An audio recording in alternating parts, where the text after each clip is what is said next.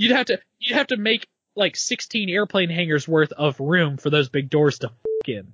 Hello, and welcome to another episode of Too Young for This Hit, the podcast where I, Tyler Thornton, watch movies I've never seen before with guests who love them. And uh, today we've got a returning guest for you, Evan Tully, and I'm not going to keep you long. It's a long episode. So we're going to get right into it. I do want to let you know one thing up front. Evan's audio for the first two minutes is kind of bad. So um, it gets better. It like it gets normal after two minutes. So you know, don't get hung up on that. Skip ahead to two minutes if you want to. Um, yeah, it's a long episode because I tried something a little different. Normally I cut out a lot of like the garbage audio, but I kind of left that in this time because I thought it was funny. Anyways, enjoy the episode. I'll see you at the end.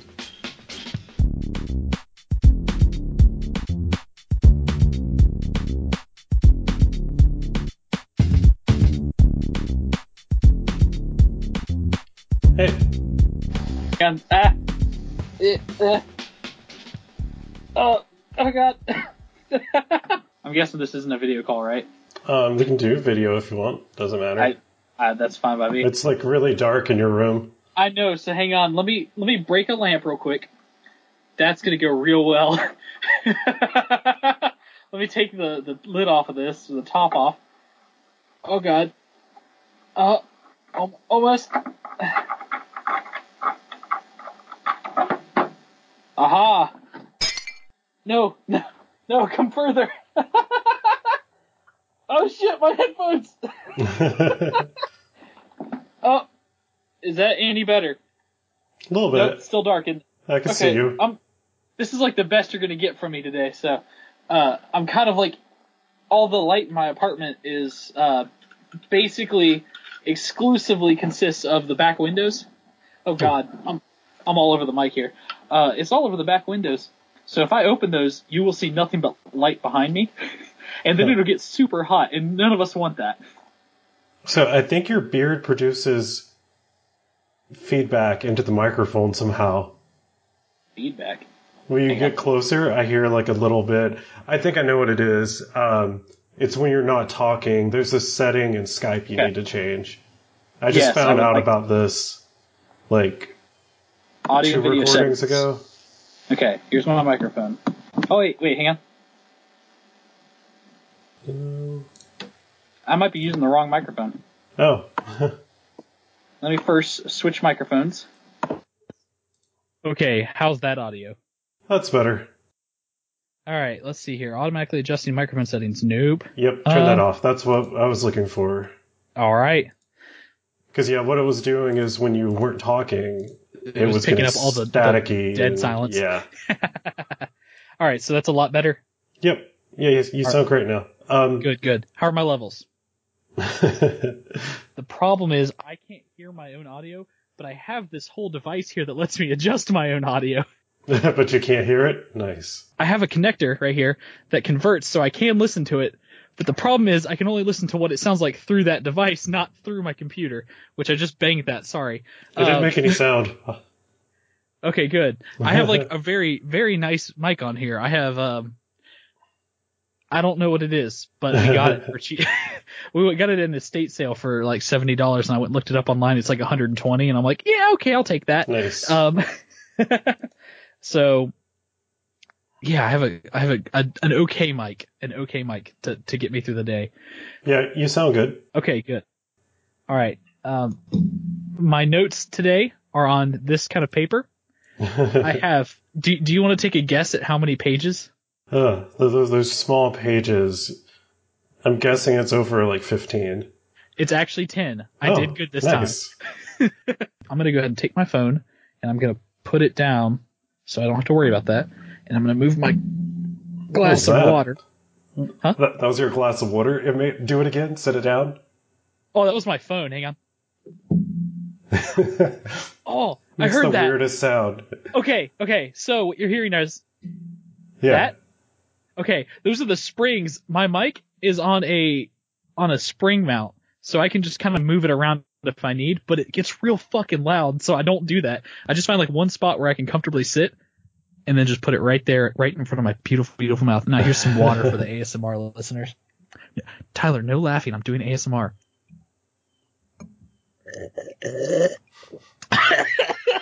So your phone do it without sitting down, your phone sitting down makes so- me think of like I think it's the sound from Law and Order where it's just like doom. Wait.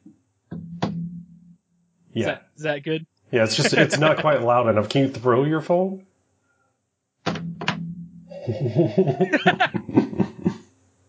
Right, here I got you. Is that better? Mhm. Oh shit, my screen. Uh oh. oh no, I undid one of my notes already. Oops, oops, oops. I can I can fix this. How'd you okay, undo a so note? I've already pulled a, a note off of here. One of my pages. All right. Do you want me to get started with uh, what I remember about the movie? Because I did write that down. Um, so first of all, let's tell the listeners, since they've just heard us talk about nothing for possibly ten minutes, unless I like edit some of this out. I hope so. um, let's tell them what movie are we watching today. Today's movie is a classic. It's a great, great film. It is possibly one of the best Disney movies in my opinion from the mid 80s. Uh, don't check that because there's probably like a couple other movies that may have been better, or it might have been the only movie from the 80s from by Disney. I don't remember. But we're watching Tron. So it's funny that you. It, it's not from the 80s at all, is it? No, no, it's from uh, 1982, so it's not the mid 80s. So you're No, wrong no, there. But um, I watched it on Amazon, and Disney has like retitled it for whatever reason. It's now Tron: colon the original classic. Tron Classic. Yes, I saw that. I watched it on Amazon as well, and I did notice that and thought that's a little bit funny, but okay. okay. Yeah, that's it's weird. That's like when the new Lion King comes out. If they go back and retitle the animated Lion King, or like the drone Lion Lion, King because the new one's animated also. Yeah, That's pretty funny. No, uh, I, I did notice that, and I thought that that was a weird rebranding. I also saw that there was an option to watch it with bonus content, which I have never watched the bonus content version, so I saw no need to. Hmm. Uh, did you watch the bonus content version? no, I didn't even see that version. Okay, cool. I, I'm guessing it was just like an option, like a menu that you could go through and find like special features and stuff like that. Uh, I didn't expect much of it. anytime I watch something on Amazon for this, um, I enjoy the little like pop up feature. Like anytime you pause it, it shows you facts. And Nice. yeah, I had just gotten it started, so I could like scroll through it if I needed to. Um, and like the first fact it shows says the film was disqualified from receiving an Academy Award nomination for special effects because the Academy felt at the time that using computers was cheating. So. Wow, the Academy was uh, right on the money on that. Uh, well, oh, that's that's actually pretty funny. I, this was this was like, uh, okay, no, no, no, uh, no, I shouldn't go into those details. No, all right. So the Okay, way I yeah, watched it was on PS4, and I did have the pop-ups, but it was only for actors and music in the movie. Um, and so all I got was that first song that played when you're inside of like Flynn's, where uh, it was Journey, and I don't remember what the song was because I didn't write it down. Um, which which was fine. So when's the last time you saw Tron? 2012, I believe. Me, I sat Jesse down to watch it for her first time. I believe it was 2012. Was that like around when Legacy came out? So we would have watched it. Yeah, yeah. I think. Well, I can't remember if we watched it when Legacy came out, when Legacy was announced, or if we watched it just way after Legacy, so that way she had some context for what was Mhm. happening in the movie. Uh, I, I honestly don't remember. I just know it's been a while. Okay. If I had it in front of me, I'd tell you when Legacy came out. And Yeah, I don't remember when that came out. I know it came out after Avatar because I saw it in 3D. Yes, it did come out after Avatar, which that was was that 2012 when Avatar came out? I don't know. I think that was like 2008 or 9. Okay. I don't know. Anyways. It, it, someday. it was it was a while back. I, I don't have my 2000s in memory form yet, so uh, it's I'm all over the place with time. So it's kind of like good luck figuring out when this actually happened. um, I'm you sure can- you'll have Arjuna come in with the actual date. Maybe. um, I, I know last time I think it was you were like comparing, you were, I think like choosing dates based on like songs that were Oh, popular at the time. Yes. Okay, so I- we can do this with Tron Legacy because, Daft um, Punk yeah. was the music. Okay, for Legacy, Daft Punk did all of the music, and oh, when did Daft Punk re-blow up? Because that was maybe 2014, actually. Now that I think about it, that seems that seems too recent though. Yeah, I think it. I think it had to be like 2010ish. Yeah, we'll right, get so we- Arjuna to throw this both- in. we both ha- okay no we both have computers and smartphones right No. in front of us and we're not even gonna look this up hang on no i'm looking it up right now That's what Arjuna is for. That's what we don't pay him for. tron legacy was 2010 suck it arjuna uh, He's not even here to But- defend himself. Yeah well i'm sure he will be in the edited version Uh, the, the, hi, Evan. Uh, it's Arjuna, and, uh, you're right. Uh, Tron Legacy did come out in 2010. I don't really know why I'm here. Uh, Rubo Gonzalez, you want to double check this? Sure. Yeah, Tron Legacy did come out in 2010. There you have it. This is Ben. Here's Arjuna and he really knows his shit. Make a mistake and he will correct it. But I didn't correct anything. all right it, next question good sir okay, so what's your relationship with this film? Ooh, that's a good question. So, my relationship with this film, I'd say we're steady. Uh, we kind of on again, off again. Uh, no, I, I used to be. So I watched a lot of 80s movies with my dad, movies he would consider to be classics. And we had a copy of Tron, I want to say on VHS that I used to watch when I was a kid. And we would sit down, we would watch, I know we watched Tron at least one time together. And then we would watch all the Star Wars movies, of course, Indiana Jones, hmm a, a lot of good old fiction movies. Um, uh, uh, Escape from New York was one of the movies I saw with him. He introduced me to. Uh, so Uh, See previous episode. see previous see see episode one for more information. Uh, I, so this was a nostalgia for me from a time when I would sit down and watch a lot of movies with my dad, and I still have that in my life. Me and uh, me and my parents and my wife will all sit down and we we've been watching all of the Marvel movies on Blu-ray together as they come out, which has been uh, very entertaining and very fun. It's kind of bringing me back to a portion of my childhood when I did my dad all the time. And uh, so so my relationship is semi nostalgia, but not because it's nostalgia for the 80s by any means. It's nostalgia for a period of my life when I would watch good old movies with my dad and see what it was that he liked when he was now my age, but at the time, you know, what I thought when he was a kid or whatever. Um, it, he was not a kid in the 80s. He was 20 something. Who knows? He's getting to be there. So, uh, he, Getting to be in his- in his teen years. He was born in, oh, I should know this, 63 maybe? No, 65. I don't know. He was born in the 60s. So, yeah, so he would have been just shy of 20 by the time this movie came out. uh, when you say he was getting to be there, it makes me sound like you think like 20 is old. You're like, Oh, yeah, he was getting on no. up there. So when I was a kid, I would have thought 20s was old. That's, that's what I'm saying. Right now, I'm, you know, 27 or whatever, whatever number I am now. And, uh, am I? Wait, hang that on. sounds about right. Yeah, I'm 27, I think. Um, I'm really bad with my own dates, my own Yeah, age. I stopped counting after 23 was like the last one, or like maybe 25. Yes. I think after 25, you just, you know, who cares? yeah, it, it's not it's not really that big of a deal. So this is nostalgia for a point in my childhood in which I kind of got to know my dad a little bit better through the films um, that he was really into when he was younger. Uh, it, was- it was kind of like an eye-opening experience for me personally. And we should probably tell everyone that your dad is indeed Kurt Russell. Oh, he, he asked me not to say that.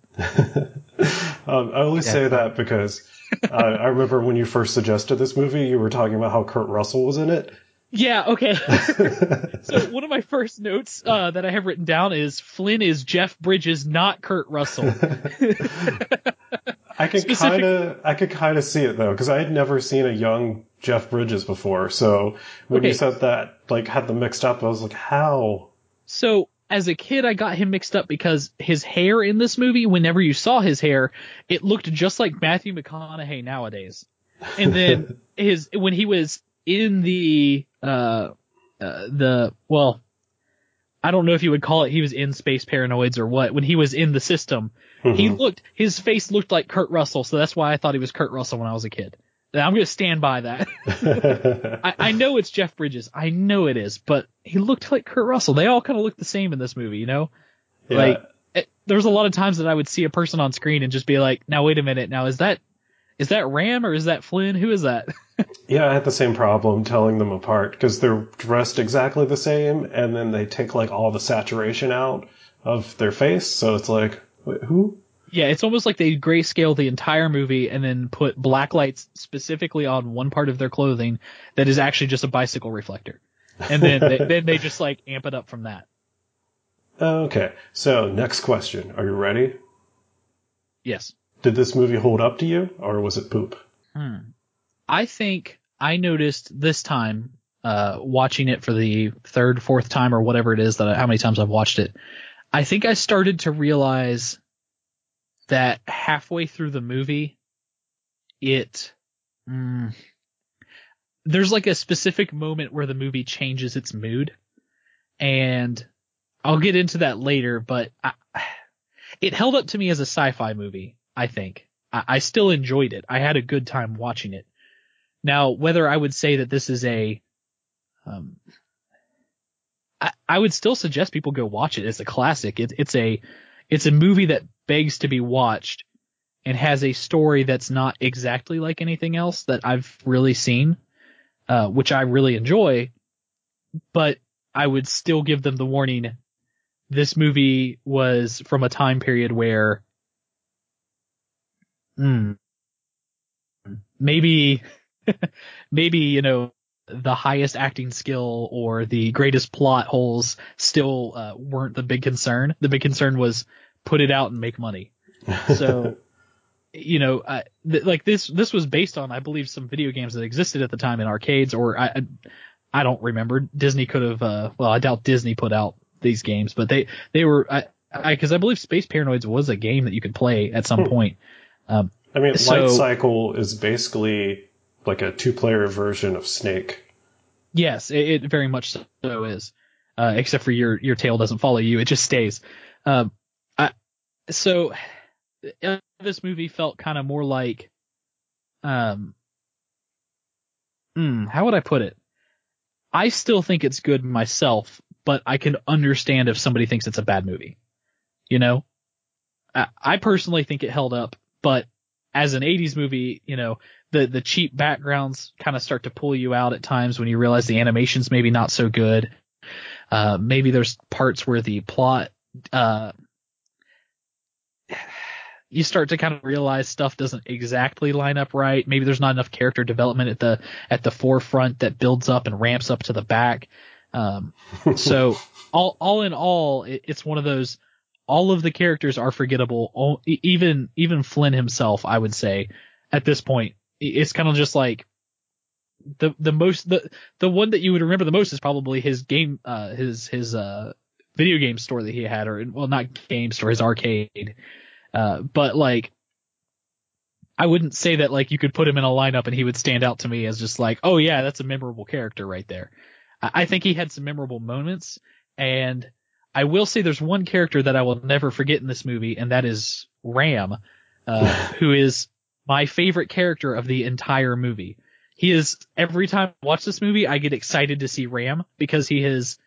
I don't know. There was just something about me as a kid that I, I was just like, yeah, he's like super pumped and super friendly, and he's not just like, yeah, we're all gonna die. No, he he was instead like, dude, can't you believe it? We're making it. And and Mhm. uh, Ram is, I think, one of my favorite characters of this movie, and we'll we'll we'll get into him as well, I'm sure.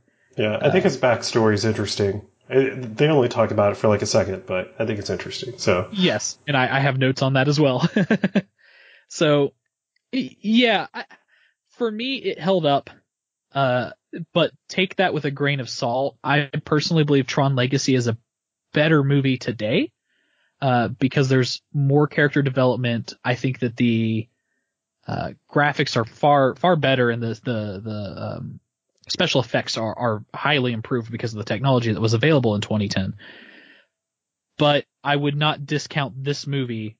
I would say feel free to watch both. That way you have some form of a backstory, uh, and an idea of what some of these references are. But if you watch Legacy, you know those references aren't huge. They're not, you know, oh oh, there's that one thing, or oh oh, you've got to know this before you watch it. it it's, you know, there's small references here or there.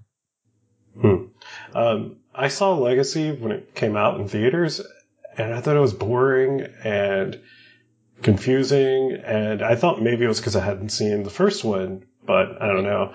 But so I had very low expectations for this movie, but I actually liked it a lot. Like I, the special Really? effects, I felt like most of them aged pretty well. Um, like I could definitely see someone making a movie today to intentionally look like this. Really? Um, yeah, I, I, I don't know. I didn't think it was that jarring because it's supposed to look fake. You know, like it's not like they're trying to make realistic looking things. They're Yeah, trying to they're- make like 80s, you know, like arcade game looking things, which it looks like that. So, I, I fully agree that the art is on point for what 80s cyberpunk would be. You know what I mean? mhm. Like, or maybe not 80s cyberpunk, but if if you were dancing around the idea of cyberpunk in the 80s, uh, that that's they were spot on for that. I think that the design was interesting. I think that uh, w- when I say that like the um, uh, the animation was like kind of lacking, like there there was a part where Flynn was fighting another program on uh it, with, with basically what was it like the the scoop on the hand? You remember that? yeah. Um, and it, I don't think it was presented very clearly that he was going to fall off of the platform or that even part of the platform had disappeared at first. It Mhm. wasn't until He the fell? program was hanging on the platform. Yeah, the plat he fell to his death that you realized, oh, you know, he could actually have died. You know what I mean? Like, like the first time the ring fell, it wasn't obvious. It was just kind of like he looks over and then you just get like this weird flat screen with just like weird jagged lines leaning everywhere. And, Mhm. and so I, I think that, um, after you have understood, you know, this movie before and seen it before, yeah, of course, it, it- you know, you're just like, yeah, yeah, no, that makes sense. But as a first time viewer, uh, I, I worry that some some things like that might not come across very well. And I believe that in the very forefront of the movie, that that that animation was a lot better than it was towards the later latter half of the movie. Uh, there was just a part where I, I saw a scene where these um,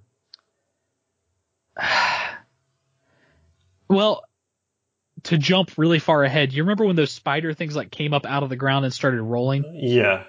Yeah. W- okay. First of all, they didn't even show back up. They didn't do anything. They, They just like didn't. no, no, they're like, we better watch out for those, and they pop out of the ground, drive off, and the animation looks like it looks like Disney animation. It looks like something that like, It looks hand drawn. Like, yeah, it looks like if Bambi had wound up inside of a computer. Well, let's have the same animator just draw this part, and then the rest of it still looks like this weird, like, I don't even know what artistic reference I could make right here.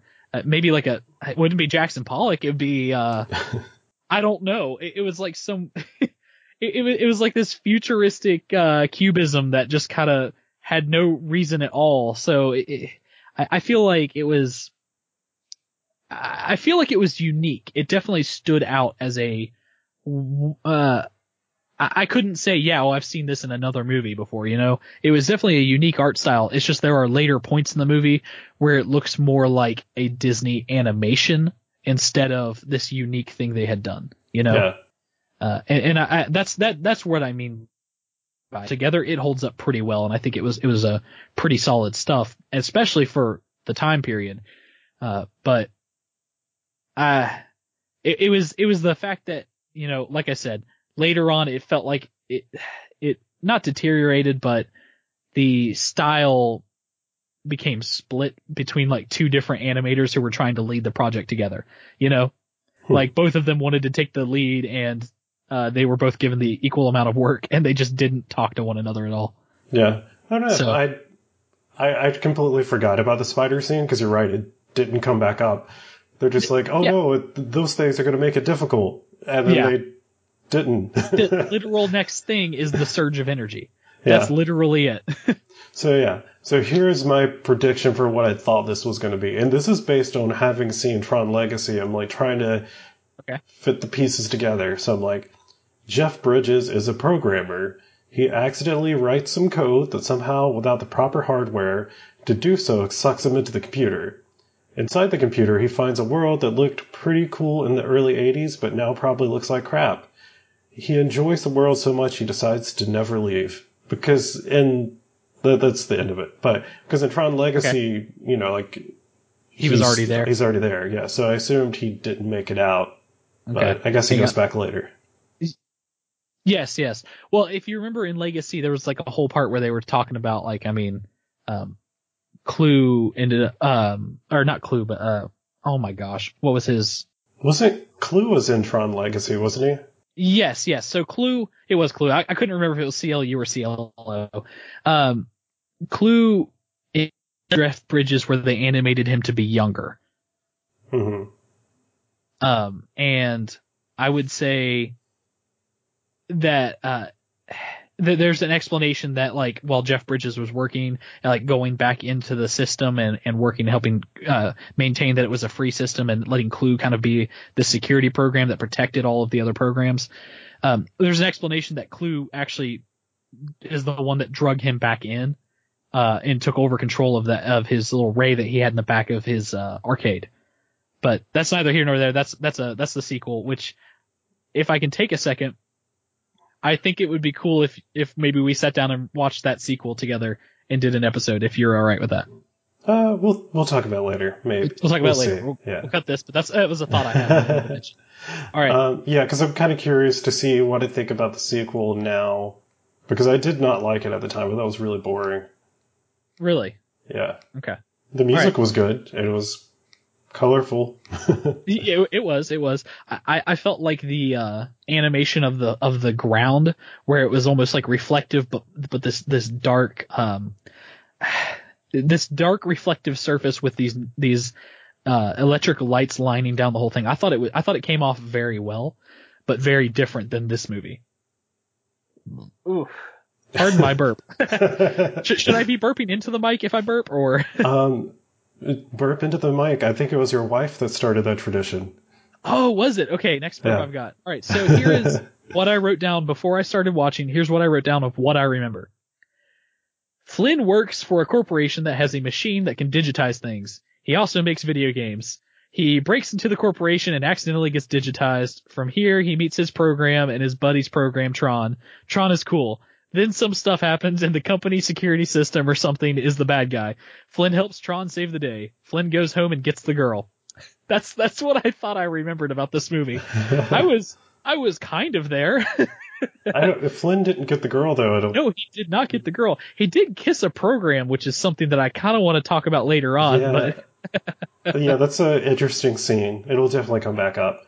yeah, Um, yeah, So yeah, it's weird that their company makes video games and is also developing the technology to like download physical objects and then recreate them. That's Yeah, I- weird. I th- I think that they're what they were trying to do was basically like at the at that part where they scan the orange and they they pull it into the system. I think what the plan is is that they could take that and then they could send that orange kind of like Willy Wonka where he Oh, wanted that's why I was thinking. Wonka Vision. yeah, yeah, yeah. It- It's exactly that. They wanted to be able to teleport it somewhere else in the world so that people could then get an orange. But then the question becomes, if you scan a fresh orange, couldn't you just have a file called orange dot whatever and then be able to send that like the, just that file and people could print off however many oranges they wanted and they could eat Mhm. for I mean, you could have food forever just stored in a computer system. Yeah, and I guess It- it- now you could have all the Jeff Bridges you want.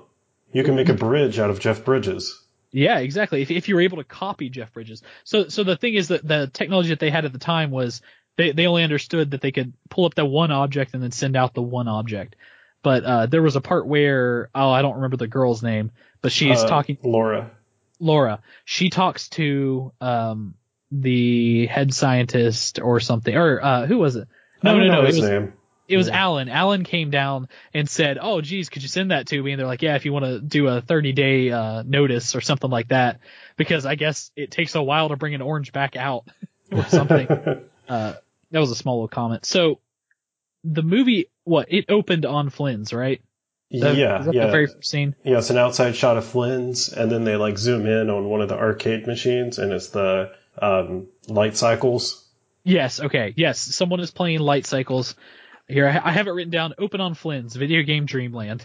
Someone's playing light cycles. Uh, so then they have uh, is it Sark driving the other light cycle? Yeah, Right. he's driving one of them. I, get, I don't know if it's the blue or the orange one. Because during the light cycle scene later on, the blue people were the bad guys, which is weird Yes. because they're normally. You would You think know. orange or gold or red is Yeah. bad. Uh, I, that that got to me a few times.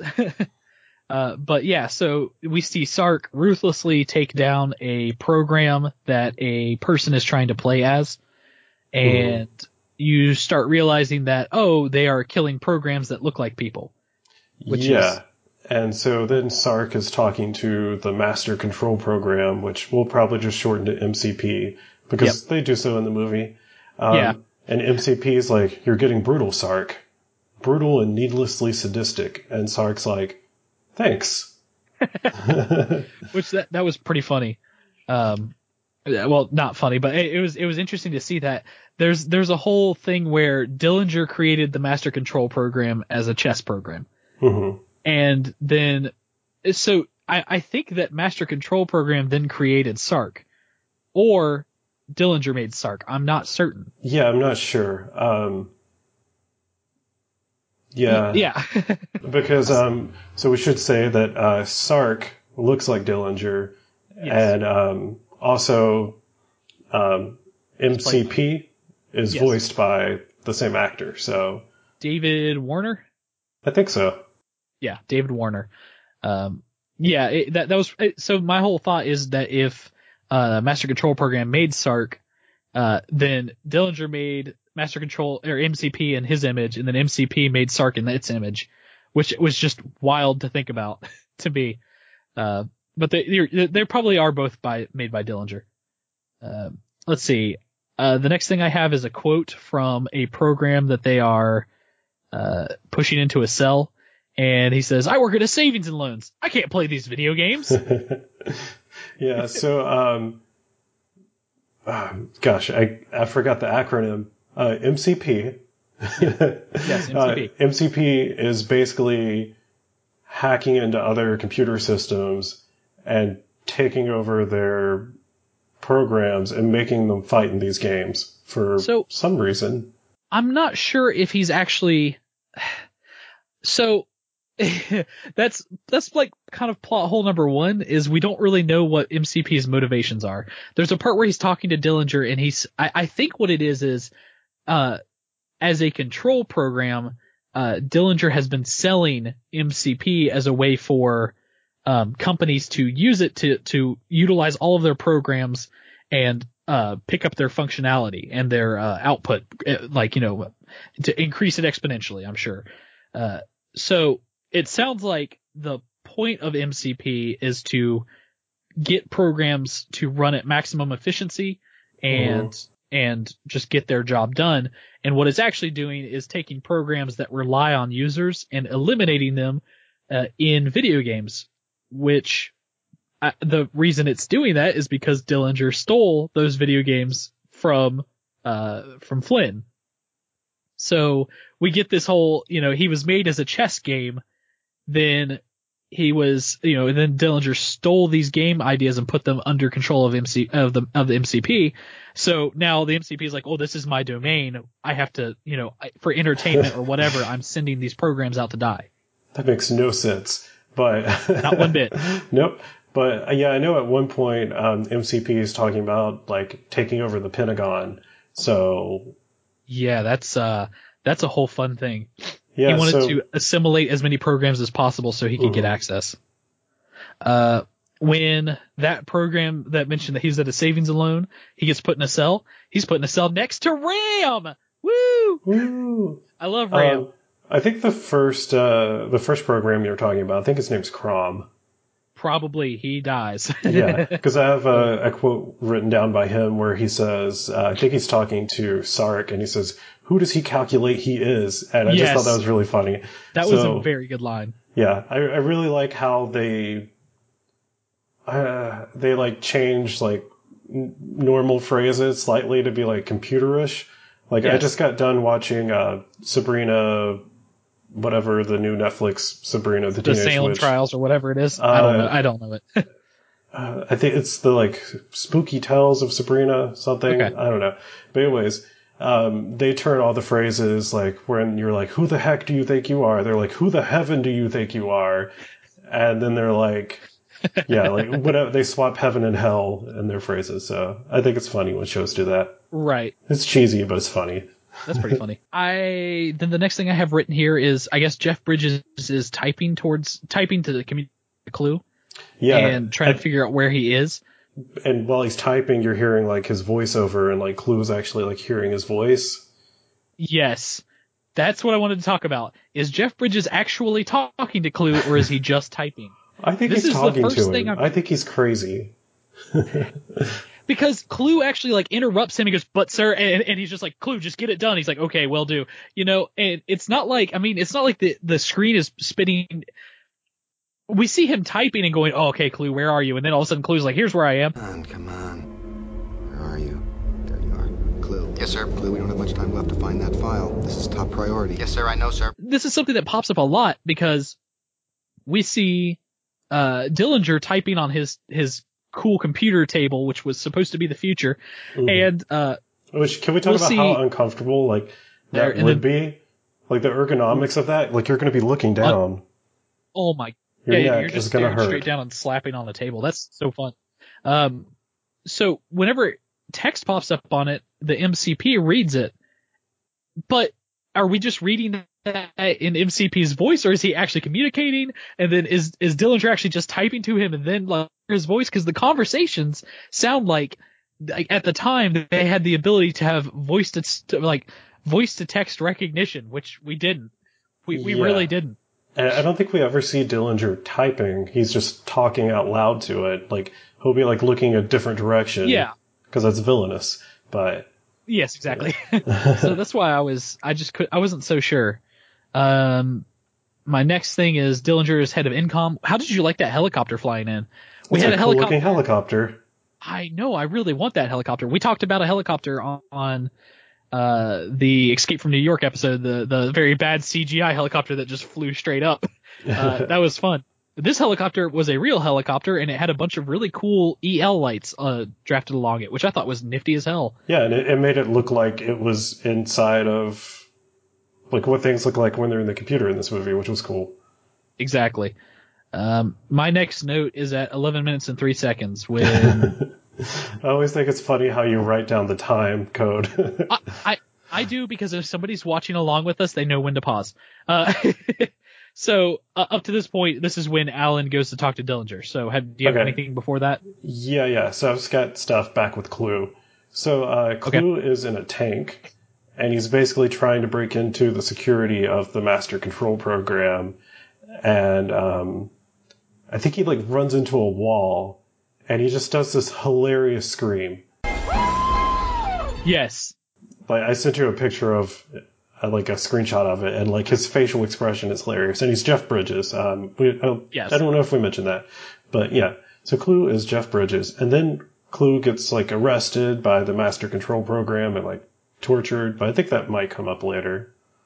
Uh, I think that. Uh, Oh no, that's there. I'm not sure when Um, that happens. It's there. I have it written down. Um, he's getting tortured, and he won't identify who his user is. So he's a good security Yeah. program. He's nice and secure. Which uh, MCP mentions that it felt like Flynn later on. Uh, so that that was that was a pretty nice little thing. Uh, so then then we see Alan. I don't I don't know what his last name is. Uh, No I know clue. it was it was in the uh, the Amazon uh, description thing, but I just did not even bother writing it down. I know his username is Alan1. Yes, it's Alan One. He is the creator of the Tron security program, which is meant to be a watchdog for the MCP. Uh, but because Flynn was trying to break in with CLU, everybody with level seven was it security access has basically been uh, shut off from operating at ENCOM, uh, the company that Dillinger's the boss of. Uh, everybody's been locked out of the system until they figure out what's going on.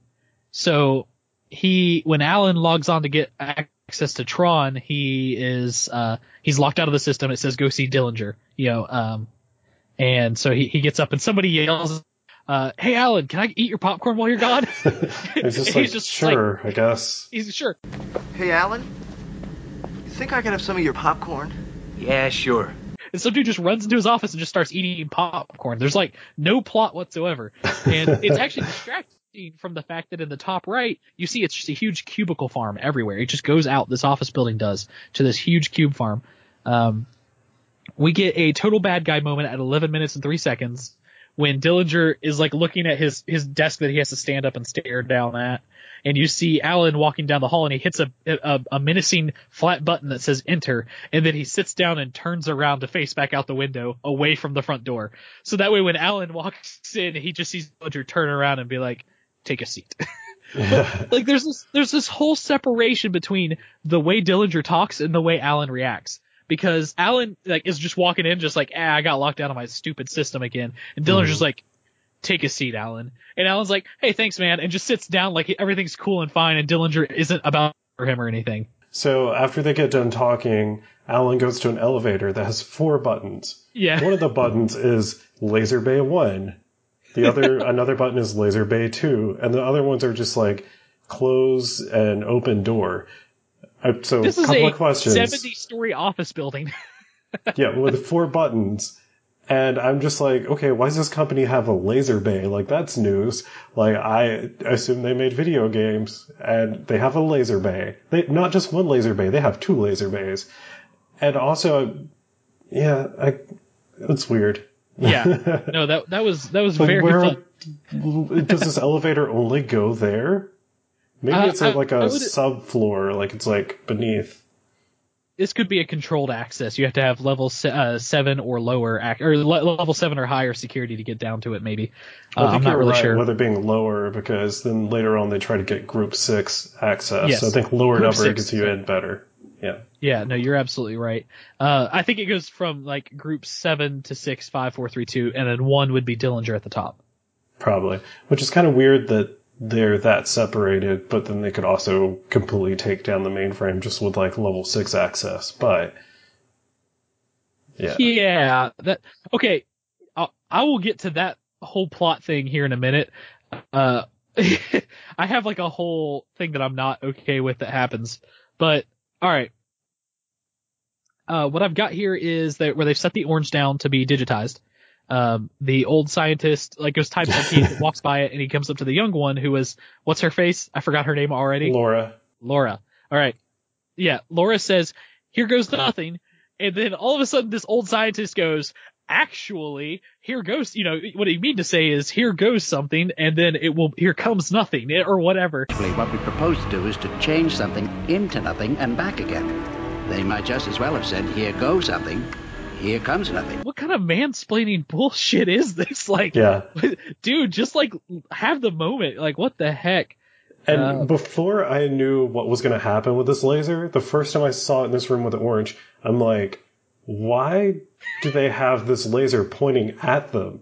Like they're Yep. sitting at the computer like typing, and there was a laser pointing at them. I'm just like, this just seems like a bad time. setup. Like that should be like in a contained thing, and you only go in there to do like maintenance and stuff. Like set it up. You don't have a computer in there where you're typing. If you do have a computer, it should be like next to it, like not directly in front of it. I, I don't know a lot about lasers, but I do take, you know, pride myself as a scientist. That laser requires a lot of pipes. Like a lot of just pipes. Like there are pipes with like steam stick like Well- flying out of them. There's I, I assume it's like a cryogenic uh, fluid or something, you know, like like R R34A or R134A, uh, like like pumping a refrigerant down there for some reason to keep maybe the servers cooled or something. But like that was a lot of pipes for a laser beam. Yeah, well, okay, so um, I just had to skip ahead to find it on the Amazon video, but it says the ENCOM laser bay was real. It was actually the target bay for the 20 beam Shiva solid state laser facility at the Lawrence Livermore National Laboratory. It was used for nuclear fusion research in the late 70s and early 80s.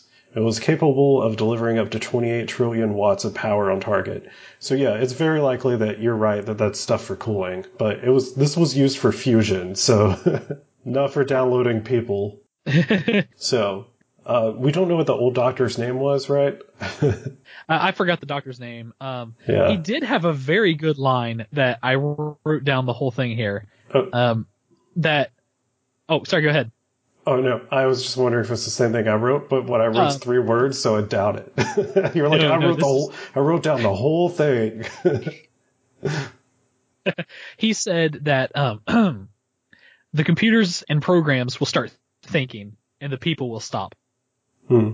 I that hit me that hit me so bad that we've got you know a lot of, of automated programs and stuff, and it, it's it's it's almost kind of with people like you anything Okay, they see on the just, like- internet and just kind of taking everything as truth. You just started breaking up really bad, like your internet was Oh, slowing down. Hang on, It's the uh, machines. they, they don't want me to spread my mess. Let Let's cut it down to just audio, okay? okay. Eh. Uh, Nope, I just turned my mic off. That's all I did. All right, let's just video. This is a video only podcast, no audio. no We're, audio at we're all. to sign. Is is my is my camera off? I cannot tell. It's frozen. It, I still see you, but it's just a still image. Okay, it's gone. All right, cool. Hopefully this will be a lot better. So what I was saying is, uh, it's not all that wrong from the reality that we face today with a lot of people just kind of seeing stuff on Facebook and taking it to be completely true or uh, anything that you know we, we now have to trust Snopes to to verify things and uh, I mean a, a lot of people have stopped thinking and letting the computers start thinking you know Mhm. there, there's some parallels there Uh, so the line I wrote down was just, um, it was probably before I even saw the orange. He was like saying something about the matter transform sequence, and I'm like, what? Like, what are they doing in this video game company? They're transforming matter into what? No, that's that's pretty good. There's a huge question there about. I don't think that uh? ENCOM is a yeah. I don't think ENCOM is actually a video game company. I believe they are a software company that makes programs specifically for clients. Mhm. Um, and the video game portion of it was Flynn made five really good video games in on his spare time at night, and that's what Dillinger stole. Um, which we also learned. My next uh, note, which is way after the the lab, is that uh, Flynn was canned and he did have Group Seven access.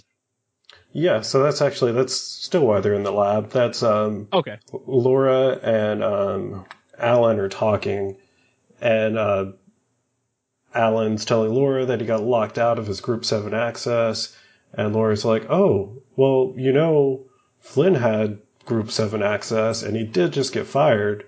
Could be maybe he was the one trying to hack in. And um, then I have, like, Alan says something kind of like just being a dickhead. Yeah. Um, oh, uh, so before this, before I say what he said, they kiss, so you know they're in a relationship. But yeah, so Laura says that Flynn had Group 7 access, and then Alan says Flynn had access to you too. Huh. Yeah, well, so I think it kind of establishes later on that they are they were a couple. Um Yeah, I think they mentioned that they've like all three known each other since they were like kids. oh okay. Yeah. Uh my next note is inside of Flynn's. Uh Flynn is playing the game Space Paranoids. Uh he literally doesn't move the camera around, he just spams the fire button and he hits every single enemy. Yep, and he's really cool. Everyone loves him. Um, Uh, so like Laura walks in, and um, Alan's like, "Where where could he be?" And he's she's like, "He's probably lost in one of his games," which is very much foreshadowing what happens in the movie. yes, it is. And also probably what happened to their relationship, oh, I would Yeah. assume. Uh, my got favorite thing, addicted to um, I forgot the name of the game that I was going to mention. No, Or- no, I was. I was going to say Fortnite, but Oh. I forgot the name of it. you know, fork knife. yeah, yeah. Uh, one of my favorite lines comes right after that. As soon as he's done beating it, uh, so you hear somebody in the back. Somebody in the back goes, "Hey Flynn, how'd you do it?" And, and then someone goes, just, "Wow, 999 points." I, I think you missed what what I was laughing at. Oh, I don't no. think you caught your own phrasing. what did I say?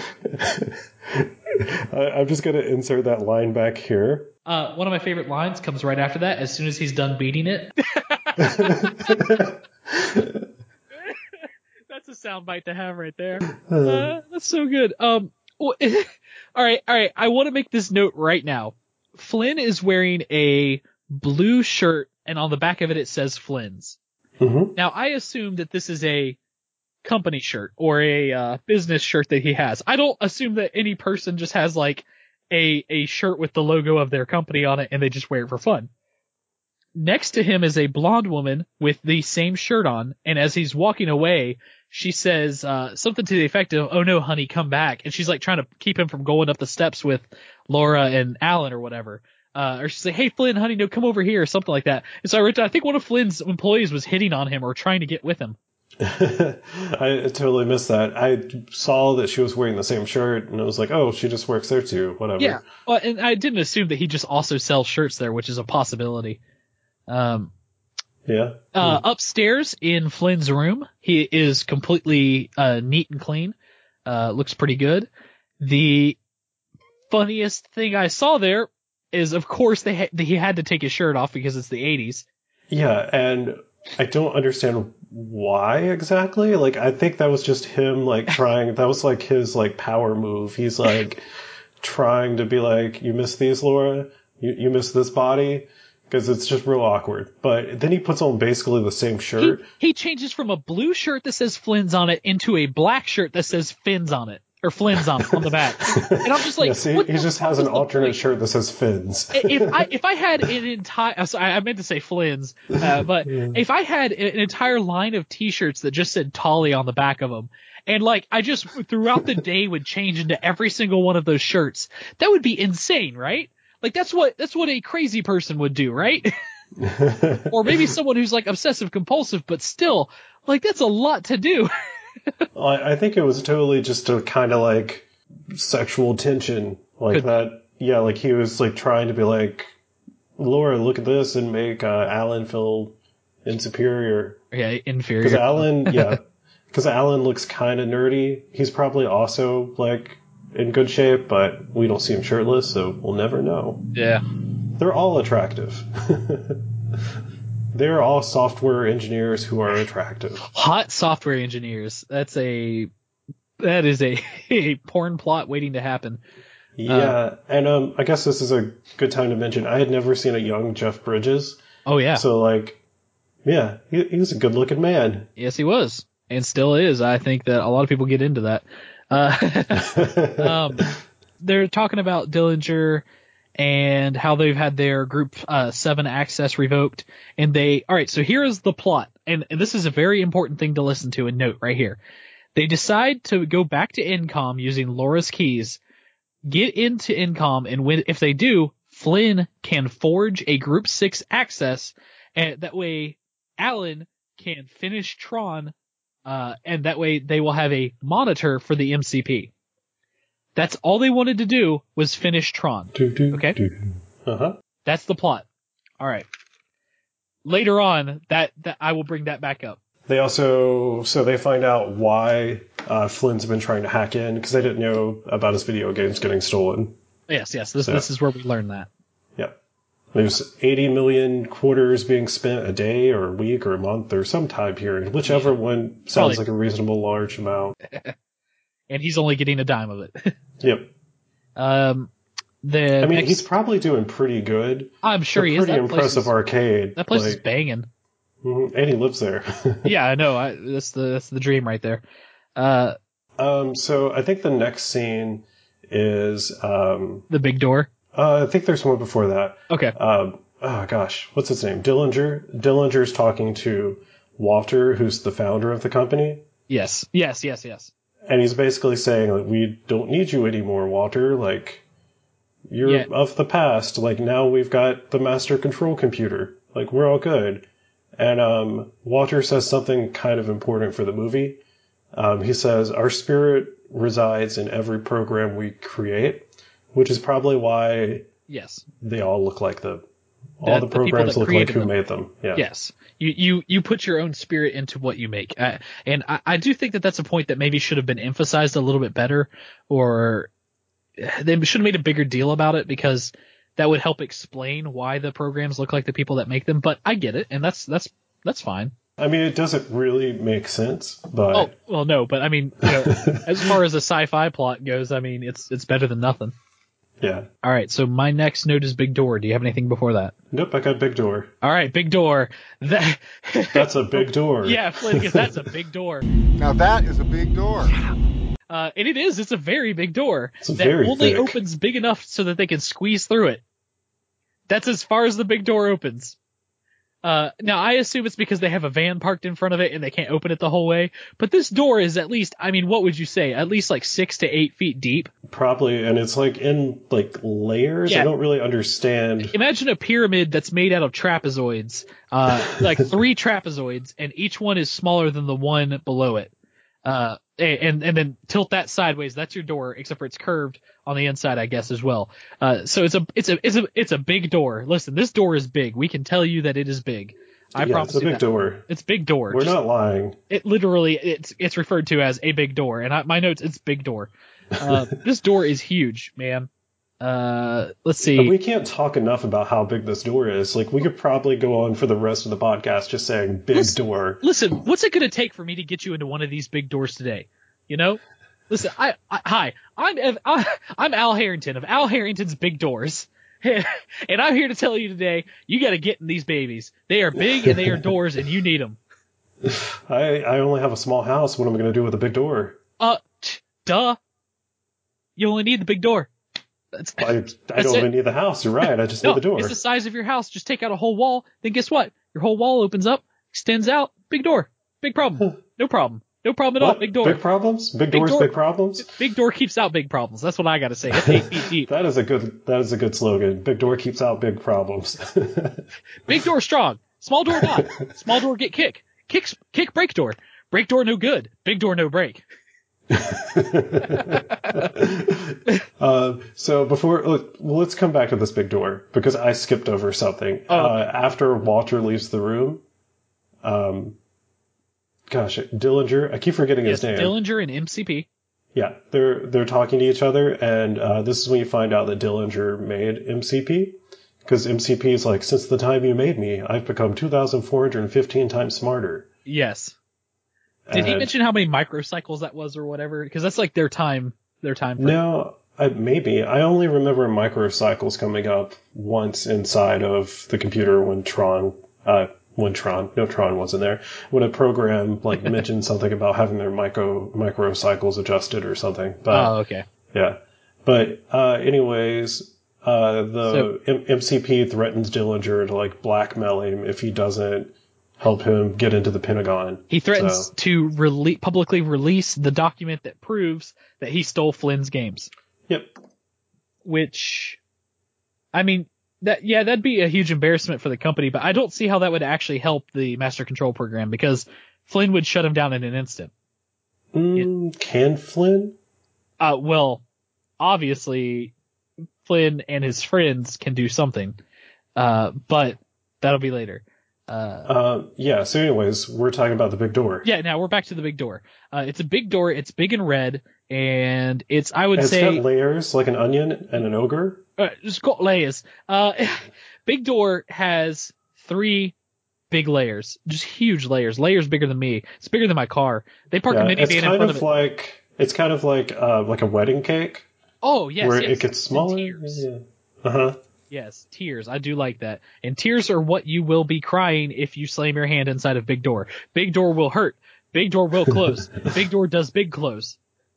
Yeah. So um, so Kurt Russell. I'm kidding. Jeff Bridges opens up uh, the door.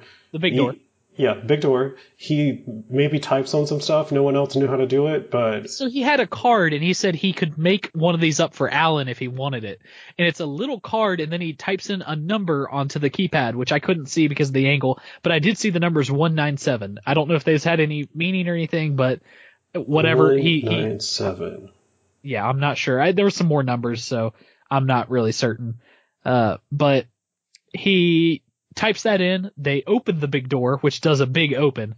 Uh, and like I said, like I said, big door, thing- big open. Uh, Well, I actually didn't do a big open. It was a pretty small opening. okay, okay, from the front of the big door to the opening that they're able to get through, that's a big open. That that's a it traveled. I mean, that door had to have traveled like ten feet before they could even get through it.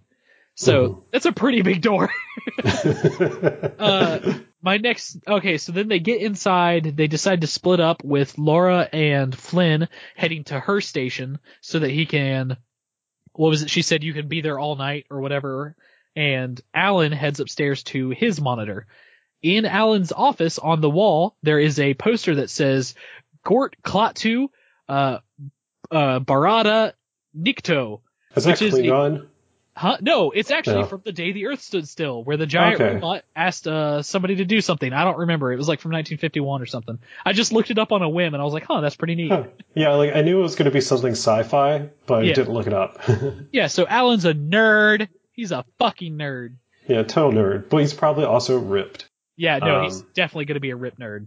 hmm Flynn gets set up at Laura's desk. She's like, "Hey, this laser's my life's work. Don't like spill anything on it." Which there's nothing to spill. Yeah, There's nothing there. Does Does Flynn have a history of spilling stuff on computers? Like I.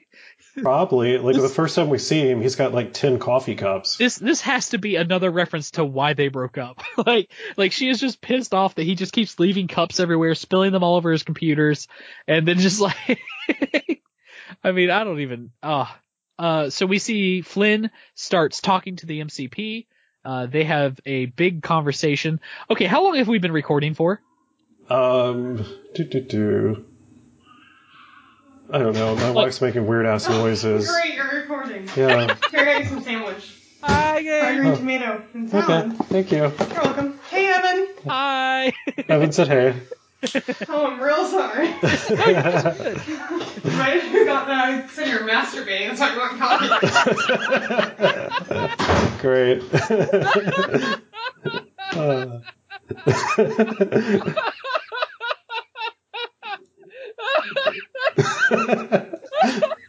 You don't have to cut that out, I guess. Uh, He's got his headphones on and his microphone in front of him. He must be jacking it.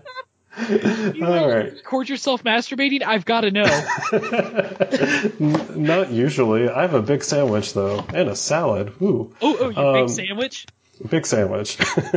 I, I was thinking Big Door can be our big sandwich, Ooh, but now it's probably going to be masturbating. But anyways, wow, that was Um, so good. Please leave some of that in. I don't even care. Oh my gosh, that's so good. Uh, so we've been recording for like an hour and seven minutes. all right, we're, we're, we're at like the 15 minute mark in the movie right now. Mhm, we're doing good, I think. All right, all right. I'll try to I'll try to pick up the pace a little bit better. Uh, Um, big Door. okay, so we get past the big door. Uh, Flynn is now talk typing to the MCP, which the MCP is facing logic puzzles, I guess, that Flynn's putting out there. And Mhm. he says something to the effect of, I'd love to see, I'd love to play against you or something like that. yeah. Before that, he's like, "Remember when we used to play chess together?" Did he? I'd never caught that. Yep. That's like the one of the few times I knew that he started out as like a chess program. So That's pretty fun. Um, so then Flynn gets zapped by the laser. Uh, yep. into little tiny cubes that get put onto the grid. And now- it's pretty cool looking scene. Like it makes some like sound effects that are like doot doot doot doot doot doot doot doot doot doot as little boxes are disappearing of him. Yeah. is like, I'll have to put you on the game grid. Uh, here is where time becomes a very weird thing. Um, because from this point on, the rest of the movie takes place inside of the system, uh, and inside of the grid. So everything that happens in the real world happens very slowly as all of this happens, right? hmm So, from the moment that Flynn gets zapped by the laser to the moment that uh, he eventually returns, there is no way of knowing how much time has passed.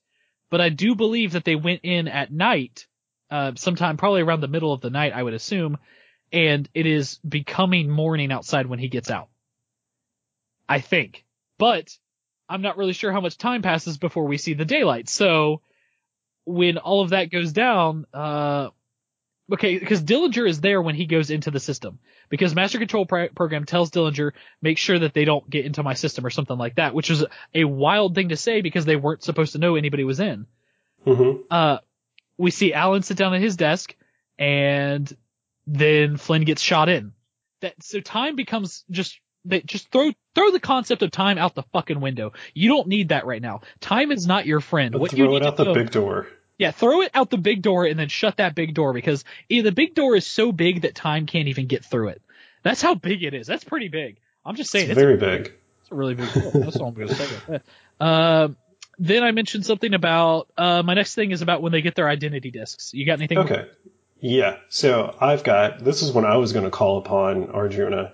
Um, so when he's getting like beamed into the computer network system thing, you're seeing like cool little trippy things, and I think they're like vector graphics. I think that's the word, and that's what I was going to get Arjuna to verify if those are correct words. All right, we're going to send Arjuna a screenshot. Arjuna, are you Arjuna? Are you there? Nah, this is the Robo Gonzalez 9001. Arjuna is busy texturing a rusty lantern for Foss from the level editor. And no, that's not a sex metaphor. Yeah. Hey man, um, can you verify if these are vector graphs?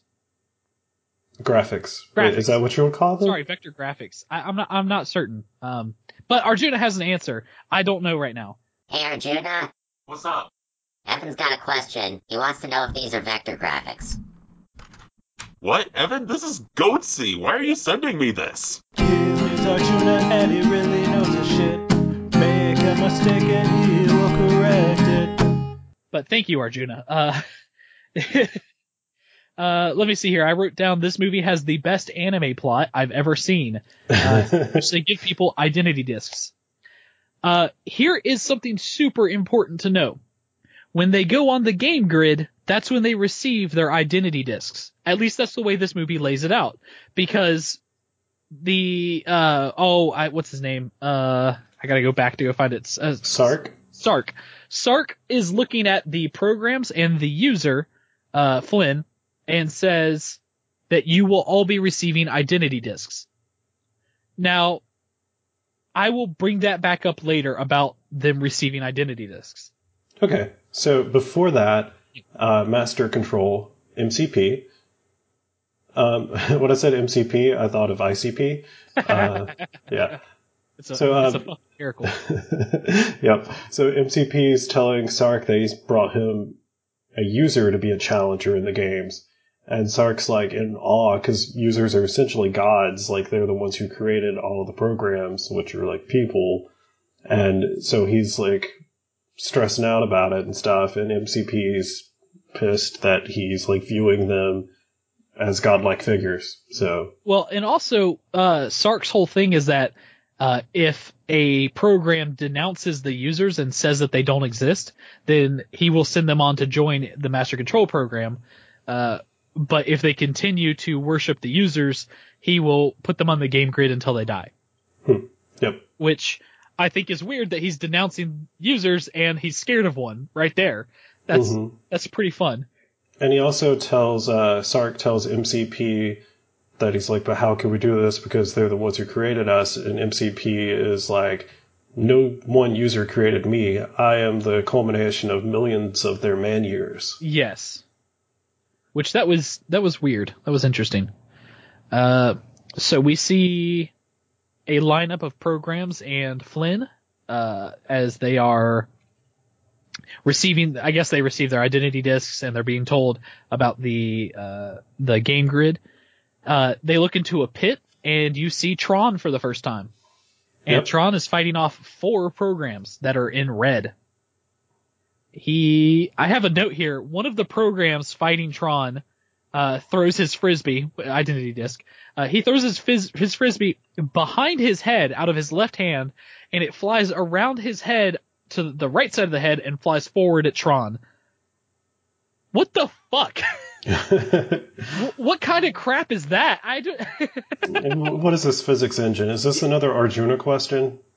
Yeah, I, I don't think I even need to because I, I, just I, I know that they're doing these really cool effects where like you you see this this light and that's the identity disc, the frisbee. Let's be honest, they're frisbees. We see Mhm. their frisbees fly around and like leave kind of like a, a light trail behind, which is really cool and I think very nifty, uh, honestly. Hey, that's page four of my notes that I've torn off, so we're halfway there. Woo! Nifty took up an entire page. That is the first 30 minutes was four pages. Um, so yeah, so let's see what's happening. Um, do do do. Uh, Flynn sees Tron and he's like, "Who's that?" And um, who's with him at this point? Is it Ram? I think it's Ram. Ram is not with him yet. Ram Okay, is in maybe the cell that he's thrown into. It's I think it's just some random uh some random programs. Okay, well, some random programs like that's Tron. He fights for the users, and so you know he's a cool dude, and he also looks like Alan. Yes, he does.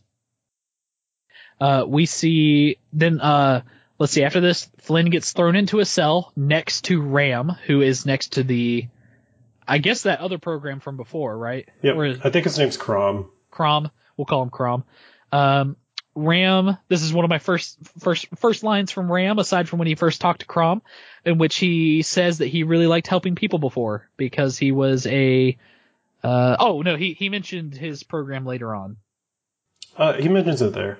Does Yeah, because we find out that he was a program at an insurance company. Yes, but I think he mentions that late. Eh, maybe yeah, maybe that was it. Okay. Yeah, so he mentions that he was. Oh, I thought he was a savings and loan.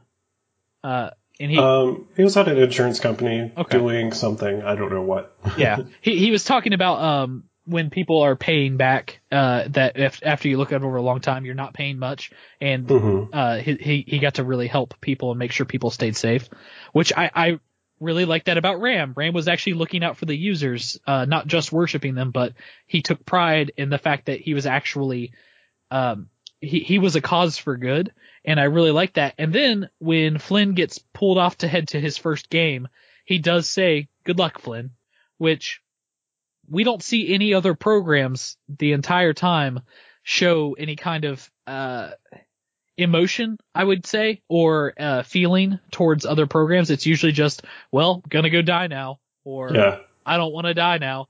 But for the Ram is one of the most human characters in this entire uh, movie, and I love Ram so much. Uh, realistically, Ram and Big Door are the two best characters from this whole movie. Uh, that door is so big. I, it's a really big door. I just can't get past it, honestly. Yeah, we're having a really hard time getting past it. just like anything would. It's a big door. Yeah. Uh, anything would have a hard time getting past a big door, honestly. Yeah, big doors don't let in big problems. No. Uh, Ram, I bet the person that created Ram created that big door. So, possibly. They're a god, really, you know.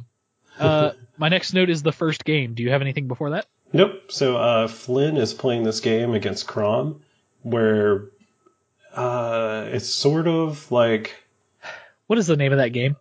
a racquetball ish. Uh, what's Well, the okay, it's what's the one racket- without the scoop? Like, it's- is there a game with a scoop? Yes, yes, uh, but I don't know the name of it. hang on, hang So- on. Let me, I've got my smartphone. Let's pull this up. Okay. Arjuna, go ahead and start screaming at me, Arjuna. For the love of God and all that's holy, Arjuna knows all about scoop ball games.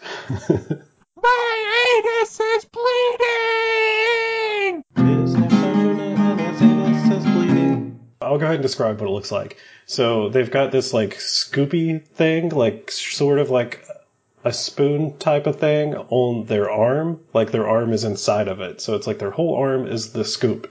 And they like catch a ball in it, but they have to bounce it off of the ceiling first for some reason. And then it goes to the other person who I guess can either catch it. If they catch it, they can throw it back. If they don't catch it, it makes a portion of like a ring of their floor disappear. Oh, oh, okay. Uh, the game is called. Oh, geez, I am not gonna get this right. Uh, Jai Alai. It, it translates to Merry Festival. It's a sport involving a ball, ball bounced off a wall space, a walled space by accelerated to high speeds with a handheld device or a cesta. It is a variation of Basque Pelota, the term coined by Serafin Bar- Baroja in 1875 is also often loosely applied to the fronton, the open-walled playing area where the sport is played. The game called Zesta Punta or basket in Basque, um, which Basque is in uh, Spain. I think it's a region in Spain and France next to the uh, ocean there, which I actually learned a lot about Basque the other day. That's actually kind of funny. Um, so basically, people wear these scoops. Yeah, like you were saying, scoops on their hand. The the game as we know it, they've got to hurl a ball at high speeds against a wall, and then the next person has to catch it. In this game, they're standing on two circles that are opposite each other, and they have to throw it on the ceiling. Mhm. The the circles they're standing on are com- comprised of uh, rings uh, as well, and we will learn that as the ball comes down, if it hits a ring, it shatters the ring, and that's a chance for you to fall through the floor. You cannot step off of the circles because you will fall through the floor. Yep. So basically, it's play until somebody dies, and guess what? Somebody dies. He doesn't want, he does not want to kill the program though. But the program at the very beginning said something about, "Oh, you think you're going to get the upper hand of me, huh?" or something like that. And he shatters Flynn's most outer ring. Yeah, so I wasn't sure in this part originally if they were just training or if they were actually playing the game because they were supposed to be trained beforehand. Yes. But their training was just, hey, don't die. Yeah, I, Um, it was pretty bad. Yeah. So uh Crom is like hanging on. He's like, oh, I don't want to die and stuff like that. And um Sark is like, Flynn, finish him. And he's like, no. And then Flynn, uh, not Flynn, Or Sark. Uh, Sark kills him anyways, and he Yeah. falls and gets like, uh, what do they call it? D- Derez. Derezed, yeah. Yes. Um, uh, but before the second game, uh, I will make a very important note here, and this audio has to be very clear. Okay, while you're making it very clear, I'm going to take a bite of the sandwich. Okay, go ahead. Talking, like, I'll just cut out my audio that's making a lot of noise. Do you Oh, have me on a separate channel or something, or what? Yeah, we're on Okay. separate Hot channels. damn, hot damn. All right. Uh, Tron has three squares on his chest and one on his stomach, so it makes it almost a T shape. Like uh, if you imagined from my right nipple to my left nipple, and then right in between, that's I'm imagining your nipples. those are those are three squares. And then my navel belly button, that's where the fourth square is. So it forms a T. That is Tron's outfit. Everybody else looks identical, but that is Tron. That's how he looks, that's how he looks different. Everybody else is actually a little bit different, but nobody cares about that. Tron is three squares and then one square. So I didn't even notice Tron looking different at all. Yeah, no, that's the only reason he looks different. Now, I say that so that whenever you and me go back to, to Tron Legacy, I can bring that back up again.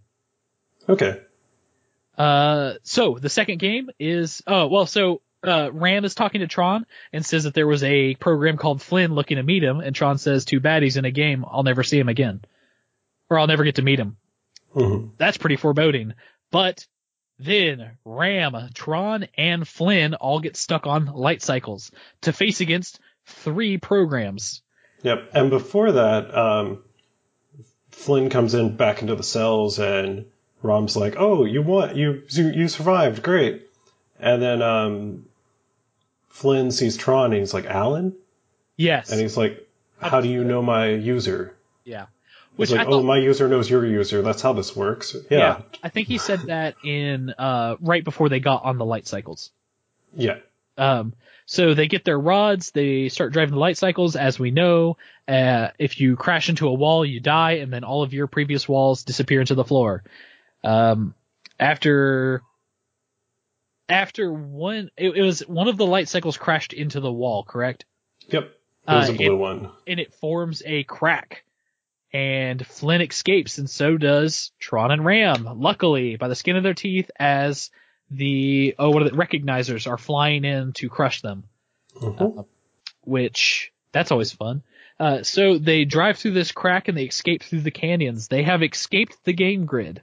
Uh, let me see here. Oh, oh, so my notes for light cycles. Ram is excited to see Tron. Flynn meets Tron, calls Alan.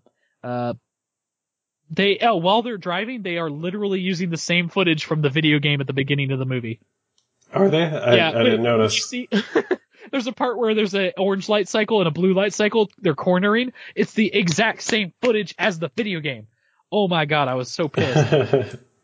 um, so yeah, uh, so then like after they escape, we switch back over to um, gosh, I keep forgetting his Sark. name, Sark, and uh, Sark is like, oh fuck, I'm gonna get so yelled at. Yes. But he's looking at a screen. With Pac-Man? Pac-Man. Yes, Pac-Man. Okay, yes, I, I have here uh, at 45-25, Sark yells, "Get them!" at Pac-Man. so I'm just I, I really wish that instead of tanks they would have sent out a Pac-Man and just like whoop, whoop, whoop, whoop, whoop, whoop, whoop, whoop, chasing after them. That would have been great. nice. There goes page five. We're doing good. We're doing good. Uh, I have an hour before I got to get ready to leave. Oh, we can do this. We can do this. I hope we can. If this goes for another hour, this is going to be record breaking. well, I have to leave at I have to leave at 4:30. So Okay. I have an alarm for. Uh, I'll set it for 4:30. All right, we got this. Drive fast. All right. I- oh no. Yeah, I have to, uh, we have to finish before my sandwich goes bad. oh yes, yes. No, you go ahead and eat. I'll read what my next uh, note is. Uh, let's see. They are driving through the. I think it's called the Void, um, but I'm not really sure. I'm trying to remember because of Kingdom Hearts. but let's see. They are driving through and they start passing through the tanks, uh, where it's basically a giant hangar and there are tanks lined on both sides of the hangar and their light cycles are driving in between them with their lights off, so there's no walls being formed. We see Flynn and he says, "Oh, I shouldn't have written all of these tank codes." Arjuna, are you there? Hey Arjuna. Hey, it's Evan again. Hey, can you confirm for me if if if you want to make a video game and you want to make multiple tanks exist in that video game, hey, uh do you actually have to re like to write the code individually for those tanks? Or could you copy the code over? Or realistically, do you just need to change an integer somewhere so that it says there are two tanks, not multiple? Not not go out and create like the same code for a second tank. Can you go ahead and answer that for me? Thank you.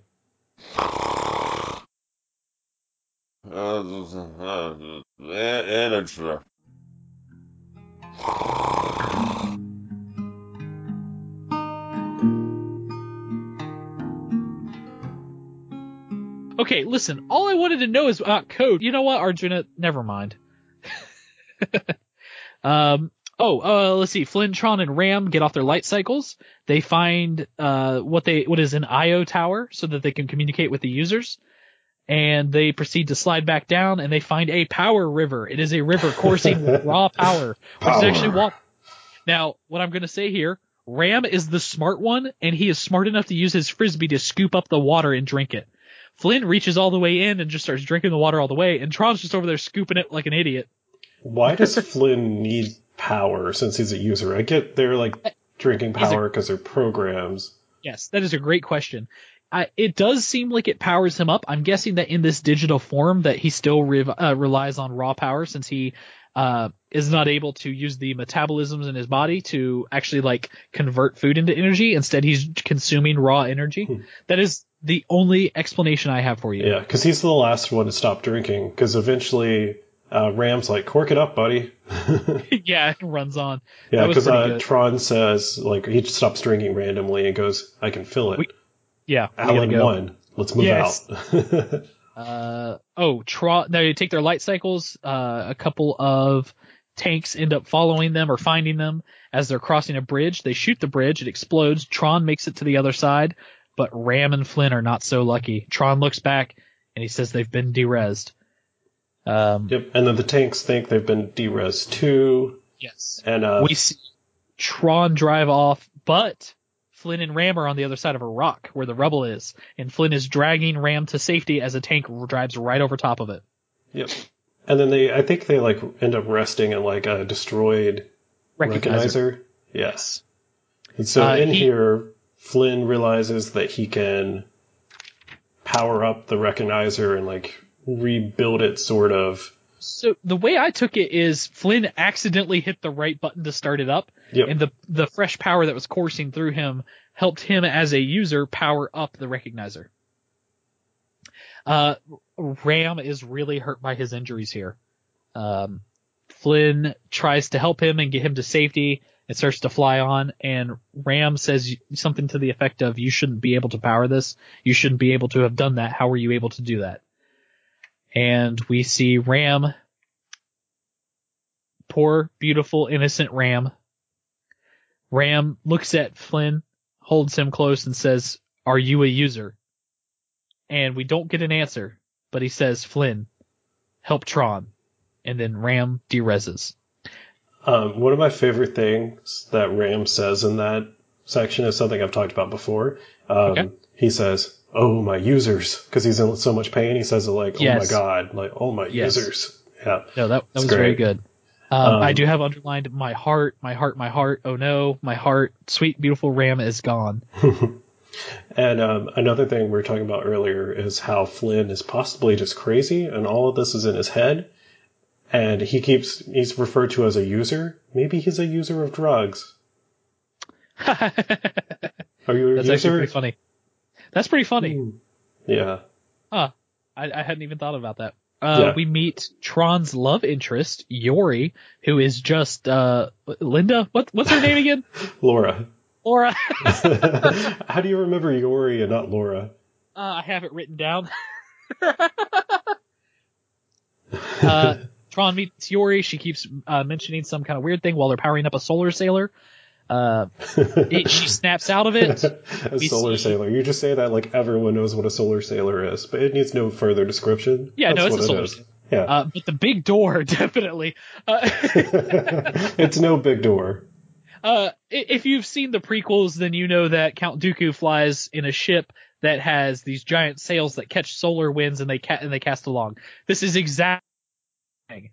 It it flies on this rail of energy and uh it I don't know if it's solar energy. I doubt that, but it has these solar sails that catch the solar winds that fly through the waste, and it rides on this light rail basically, and it and it goes on. We'll get back to that in a second. Yep. And We Evans, see- of course, referring to the Tron prequels with Count Dooku in them. Yes. Yes, yes, Anyways, continuing.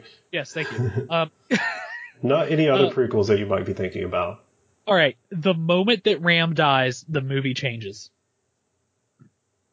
and I'm upset because it was a very serious, very good sci-fi movie, and after Ram dies, it becomes a buddy comedy.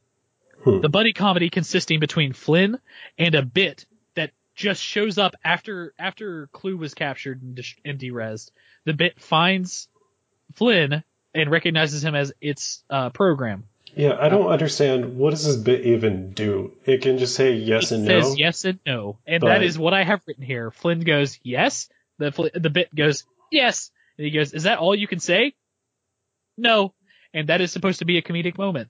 Yep. That's another page gone. Um, so We're- yeah, I didn't write much about their whole adventure. They're basically just like driving. Flynn's crashing into everything, and then he's like, "Pretty good driving, huh?" And No, the no, bit's like, no, "No, no." yeah." Yeah, no, that bit is hilarious. Um, and Flynn says something to the effect of, maybe I should stop this. Yes, yes, yes, yes, which was kind of funny. Uh, small thing, that bit shows back up in Tron Legacy as it's sitting on a, I think it's a table that, uh, Flynn's son picks up and looks at. Hmm. Uh, oh, the regulator that they are flying makes skidding noises when it's taking corners. Yeah, the tanks earlier uh, made brake air. noises, which was weird because they don't have Uh, like wheels or anything. I don't think. Yeah. We see Tron and Yori. They're they've come across some programs that are control programs. I think is what they said. Uh, I don't remember. not- Probably. I'm not sure. It was the dudes in the purple robes. They they, they look like freaks. They look like freaks. They all look like freaks. There's like weird programs with different shapes, and they're all just like hanging out together. And they're like, well, we better we better not hang around them. Yeah. like, okay, well, it seems fair. Uh, They're purple. Flynn Yeah. flies over top of some control programs, and one of them says, "Here comes a headache," and they all duck. that was that was once again it's turned into a comedy um actually literally as they took off in this regulator one of the legs like comically like falls down and breaks and falls off like a little like a loose hinge which is stupid um the next thing i have uh is flynn decking and de oh oh oh um so oh what is his name starts the s sark Sark. Sark and a bunch of his program lackeys are are walking around, uh, and uh, Flynn sees them before they see him. He gets above them and he finds the the last program that's in line, and he jumps down and he socks it right in the fa- face and derezzes the damn program after he turns himself red. So he turns himself red, and I'm like, okay, cool. He's just gonna pretend to be like one of the bad programs, and Yes. instead of doing that, he continues to sneak around. And the only time it comes up that he looks like one of the bad programs is when Tron almost kills Sailor. him. Yeah, Yes, that was good. That was good. And at that whole sequence, I didn't even recognize that it was Flynn. yeah, Um, me either. We're gonna come back to that sequence because there's something I want to talk about in it. Yeah. Okay. Uh, so we have uh, Tron and Yori make it all the way up these cables into an IO tower where I didn't even write his name down. It starts with a D. Um, Uh, Dumont. uh, it's the it Dumont. He's wide. Dumont, he who looks is like the program jet. Yeah, yeah, he does. Uh, he his his user was the uh, old doctor that was mansplaining earlier. oh, I didn't even Um, recognize him. So who it was? He said my old friend, and he let Tron through. Tron sends up his data disk or his frisbee up to Alan One. All right, the original plot that they decided in Flynn's arcade was that they were going to go get Group Six access, and that they were going to unlock Tron so that he could watch over the MC uh, MCP. Alan 1 uploads to Tron's data disk the ability for him to destroy the MCP, and he says that to Tron. hmm He says, "Here you go. Go destroy the MCP with this with this whatever I'm uploading." Destruction was never the fucking plan. It was to find a single file that way they could prove that Flynn's games were stolen by Dillinger and and Flynn could be in the right. It was never about destroying the master control program. This is a huge fucking loophole. So I, I, mean, think you're wrong. So I think Alan Alan didn't say did that was his plan, but maybe he just wasn't being honest. Like Flynn, all he cared about were those files, but why would Alan have been making Tron when he didn't know about the files? And he probably he doesn't really seem like he likes Flynn that much. Nah, I don't know. Uh, as soon as Tron comes out of the IO tower, they, him and Yori run away as Sark and his group are coming in. Um, So how they get in is by using a logic probe. That's what they Yeah. call it, but it's basically a battering ram. yeah, it's a big old battering ram. All right, my favorite thing in the world. At one hour, eight minutes, and 40 seconds, Flynn is hiding in the shadows and slides diagonally up into the background. Okay. we see the open door and we see a couple of uh, guards with those big long sticks, Mhm. and they are facing like off off towards the camera and to the left. Uh, and we see behind them it's it's like a triangular shape. It's it's a, like like uh it's a slanted line running from left to right, from up to down, or, or down to up. So from the bottom left corner to the upper right corner, it goes up. And there we see Flynn standing parallel with that wall, the slanted wall, not with the ground. He's not standing up perpendicular from the ground. He is parallel with the slanted wall, and there's all darkness behind him. He just fades into the shadows. Just like with one fell swoop, he just slides up. Like I, it's the best thing. They what they was that time past- code? Let me see if I can was find it. one hour, eight minutes, and forty seconds. Go from there. okay, I just saw it. He's like, hey. He's just like, nope, nope, nope, nope, nope, nope. He just doped his way out of there, Yep. uh, which I think was freaking hilarious. Yeah. Um, so I didn't get to talk about how much I love how Dumont looks. Yes, please go He's ahead. just I- I- like this weird, wide thing, but like we see him later and he's just like everybody else. So he's just wearing this weird costume for some reason, and he has like a lipstick head, and uh, Dumont is inside of a suit that I believe helps him control the IO tower without having to walk around the IO tower. He is integrated with it to control it, um, which we later on see with the MCP is in a similar suit uh, or an outfit. But uh, we'll come back to that. Yeah, Dumont. Dumont, I think, is a pretty interesting character. At least so his his sorry design and his yeah. but I think what you're thinking of isn't the MCP, but it's uh, the old dude that like created the whole thing originally. Because No, that's, that's totally him at the end. No, at the end. We'll, we'll No, talk Du- about it when we get there. Don't worry about it. Dumont is the old guy. I don't think so. Are you sure? Positive. No, Wait, wait, not positive. You, have got it still. You've still got it pulled up right now, right? On Yeah. Amazon. Uh, who who's the actors in that scene right now? Um, in this scene or in that scene? Uh, in the in the scene where Dumont is, like who who plays Dumont? Bernard Hughes. Okay, who plays the old guy at the very beginning in the laser? That's him. Yeah, I'm not talking about that. I'm talking Okay. about at the end when they defeat the MCP. Yes, and there's the suit there, and you see a face fade away. Yeah, I think that's the old guy that made the company in his garage. That that that was. I thought that was the old scientist. No, those are different people. I'm 99% sure. Maybe they're not. Let's see. I'm, I'm playing that scene right now. We're gonna edit most of this out. I don't know. Let's not worry about it. Uh, okay, okay, we'll we'll deal with this in a second. What, So- are we talking about? We're talking about Dumont. Old man, old man who started the company, uh, and was in Dill- Dillinger's office is the same old man who is in the laser room, and also is playing Dumont. Right? Yep. Okay. Uh, so we're talking about his cool outfit, and then the next thing we see is Tron and Yori getting on the Solar Sailer. Yep. And um, Yori is like, uh, we need to get to a scanning transport beam. And so Yes. they plan to take a solar sailer simulation across the game sea out of this domain and into the central computer. Because all of that makes sense. Like, they just, Yori just says all that. yeah, no, that adds. Um, then a bunch of rogue programs or, or red programs uh, begin to attack Tron and Yori. Tron beats them all up, including one of them being Flynn, knocks him over the edge, and he grabs on, is holding on by by sheer luck. Yep. But The last before guy- he like picks him up, the last guy Yes. throws down his staff and then just jumps off and goes, oh! Like, he just kills hour, 10 himself. Minutes, zero seconds. that was so good. Like, I guess he was just so scared. He was just like, I, I'm just gonna kill myself. I'll just do this myself. I don't. I'll go ahead and finish it. Yeah, this Uh, is kind of weird. It was hilarious. realizes that it's Flynn hanging down. Flynn grabs up grabs his arm and turns blue again, which is great.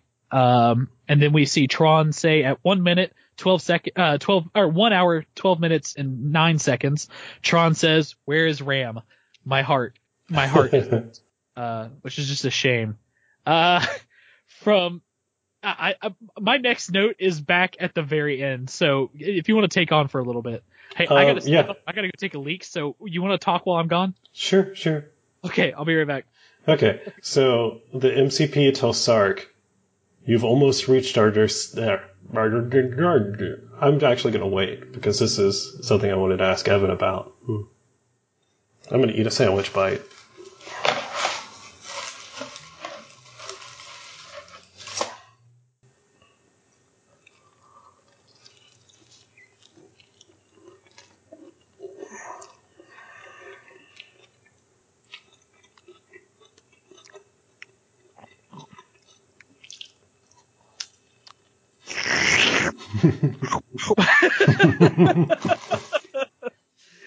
Hey, I'm back. All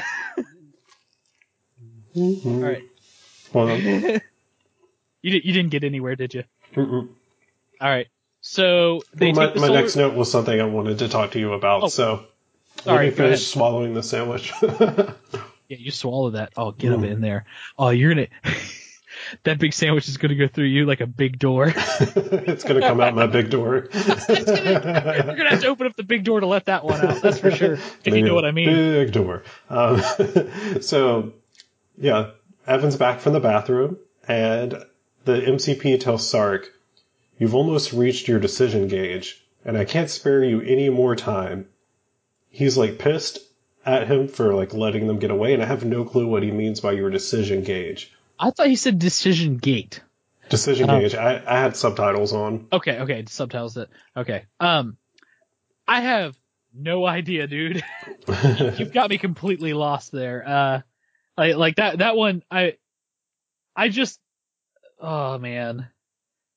I ha- I have no answers for you. I I think that honestly, I think it's just like um. Hang on, you're about to get some really bad mic noises. Hang on. Evan's farting. Nope, no bad mic noises. I was moving my uh my springs are gonna make some sound. I had to lean back because my back was starting to hurt. uh, so I think it was Sark saying like, or it was the MCP telling Sark that like, I'm gonna kill you.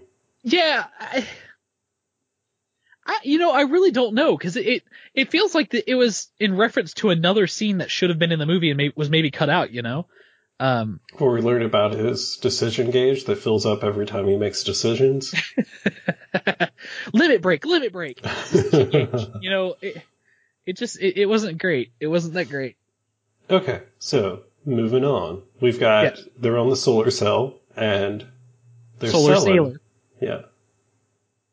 Uh, they run into the MCP. Uh, no, no, no, no. Um, recognizers start somehow flying as fast as a solar sailer, uh, and um, they they hit the same light stream that the solar sailer is sailing on. The master control computer or program sends out a beam of data straight at the solar sailer, and they've got nowhere to go because the next junction isn't for several. Was it 200 microseconds or something? I don't know. Um, then Flynn gets the bright idea to stick his arm into the data stream at the front of the ship and stick it up, and the whole ship just drifts. They're they're multi-track drifting up to the next intersection, like a madman, and Mhm. all and they they let the data, uh, the data. I don't know what you would call it, the swell. Uh, It- they called it a power surge. power surge. It flies at the at the recognizers and destroys both of them. Uh, this is also where we see the green spiders that come out of the ground and do absolutely nothing. they literally are squares on the ground that come up, turn green, and have four legs, and they start writing on these lines. And you hear uh, Yara, what's her name? Yuri. Yori. Yori says something like, "Oh, we better watch out and not let them catch us" or something. Um, yeah, she's like, oh, those are going to be trouble, and then yeah, those not. are gonna be trouble. And then they don't show up. They don't even shoot anything. Like, I, there, there's a part where they're on the solar sailer and I see like a beam fly next to them, and I can't tell if it's just like data flying through the air or if it's actually like them being shot at. I have no idea. Yeah, but uh, so um, after after he does the beam thing, uh, Tron's like, "How'd you do that?" And Flynn's like, "Elementary physics. A beam of energy can always be converted. Like that doesn't explain it. Like not everyone, like most people would have been derezzed if they touched it. So Yes. then they believe him that he is in fact a user. Yes. And yeah, um, we skipped the part where uh, Flynn like makes some googly eyes at Yori when he first meets her. Okay. Okay. And Tron I gets felt- real pissed. that scene felt like really like he kept Creepy? walking really menacingly to her, didn't he? I he, very rapey. He was that like getting up in her rapey. face. That scene was super rapey. Like, I, I, I did, I was uncomfortable with that scene, and I was surprised it got left in. But I guess today, in connotation, like, you know, connotations back then, it probably, it probably felt different for anybody, and like the uh, way society acted, it was probably not as bad as the way we take it. But I, I, I didn't think it was great personally. I, it was I thought, real weird. yeah, it that and then the scene where he kisses her, which also did just did not make any sense. Uh, and they didn't make any like reference to that being like the first kiss ever done inside of the system until like she kisses Tron and he goes, "What was that?" And then they don't say anything about it at all ever again. We're fine. We don't have to worry about it. Fuck it. I guess. Um, Nope, You know they, what we they didn't have- show how to fuck it, so that's not Yeah, going to well, that's happen. true, that's true. Yeah, they're Uh, going to stop power- the kissing. First base. the- that's it. the power the power surge was not coming, as you would say. Um, and here's something that we haven't talked about once. Sark's big door. ship. Sark's ship. I think the big door is bigger than Sark's ship, but still, Sark's ship. It's a big red ship. On the very back of it, it looks like a big old circle, and it uh, looks like um, gosh, what are the ones in Star Wars called? I have no idea. The the big Oh. old ships. Star Wars. Yeah, Uh, wait, wait, which ones you like? the Not big uh, ones. okay, Star. You know, I, I Uh, are they Star Destroyers? Star Destroyers are the Empire's triangular ships. Yeah, that's what it looks like to me. Maybe it didn't look like it's that a to big you. long rectangle. That it, it, I just, it's it- from a profile view, it's a big long rectangle with like a few like rectangles sticking out of it here there, and towards like the back third of it. Uh, until the very end is a giant like wheel that's hollow in the center. That's the power. like this, this is not triangular in any way, shape, or form. You I- just described a Star Destroyer. No, no, no, no. Star destroyers are big triangles that like fly slowly through space. No, no, no, no, no. Yeah, Rectangle. yeah, definitely. There's no- You're messing with me, right? They're both long and kind of, you know, Star Destroyer shaped. Star I don't, you, come you're not making point. sense, Evan. It comes All to right. a point. No, it doesn't. It's a It has- rectangular point. There's a rectangular point. oh my fucking god. I, I'm the. I have to make the thumbnail for this episode. This ship versus like right next to the Star Destroyer because you will see you're wrong. Oh, okay. All right, all right, all right. We'll do that. We'll we'll, we'll handle it. All right. Uh, so so that's Sark's ship. They are. They end up on Sark's ship, when I don't even know what happens. What, what Uh, so the solar sailer, is that what it was? Sailor, um, and the ship like run into each other, yes, that's right. The and solar like sailor Tron just like falls off, I guess. it's like the end of like the halfway or the towards the end of Rogue One when they have that hammerhead come in. It, it was wild. Yeah, Tron. Well, okay, Tron did he he fell onto the red ship, Sark's ship, I guess. Did he? Yes, because later on he's climbing around the outside of it. Oh, okay, that was Tron. I totally, for some reason, I thought that was Flynn when he was climbing out Flynn- on the outside. But Flynn was on, so that's the problem. Flynn was on the, uh, he was on the inside of Sark's ship, uh, with Y- Yuri. What, what's her name? Yuri. Yuri. He's on, he's on the ship with Yuri about to get derezzed. Mhm. Uh, so Sark decides to fly the ship in. They take like an escape pod with, I guess, a bunch of IO Tower guys because they're all dressed the same.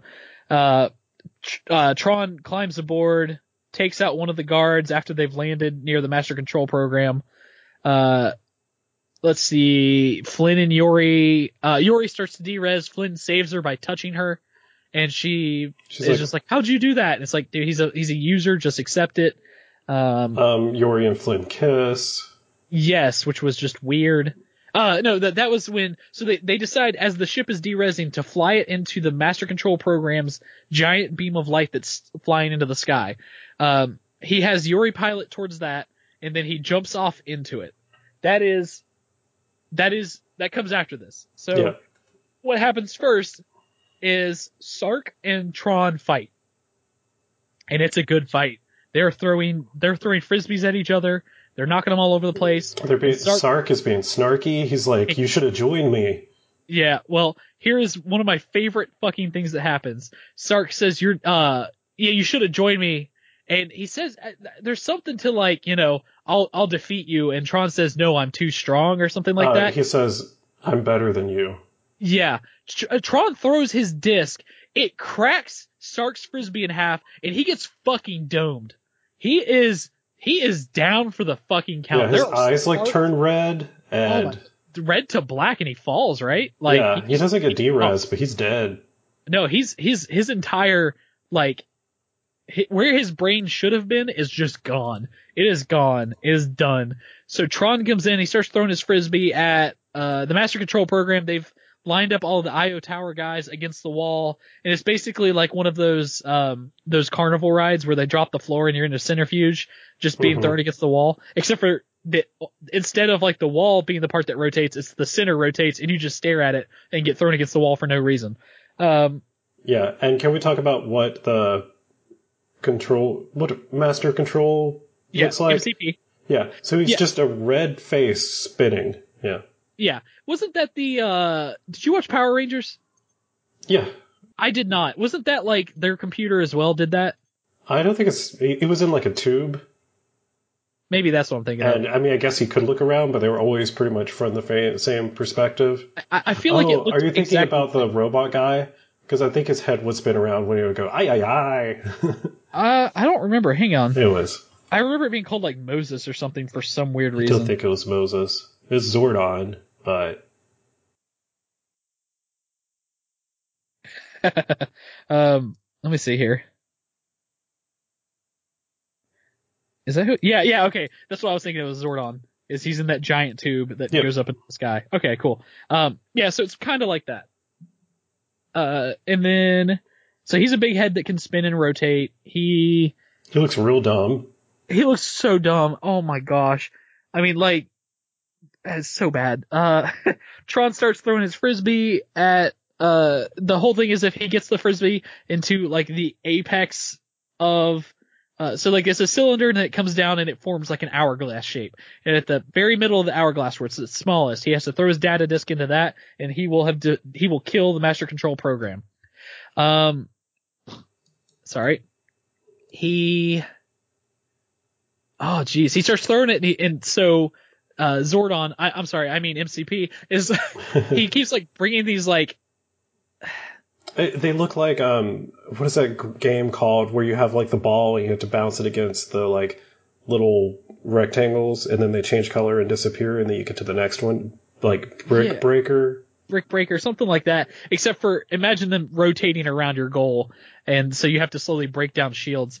Oh, cool! Alabaster just stood up, and I really thought he was just a ghost. That was great. He was like right behind the computer, and he just I just slowly see white rising up and shaking. That was good. Um, so yeah, he's he's like rotating these shields. He says, "Sark, I'm giving you my power. Come protect me or something." And then Sark gets big. Yeah, he gets real Sark- big. Sark gets real big. But he still looks dead. Yeah, he's still got like the the head leaking stuff. Mhm. Uh, I don't think his eyes are working, and so Sark's running around and like Tron's throwing his frisbee at him, and Sark's so powerful that he can just like knock it away with his own hand.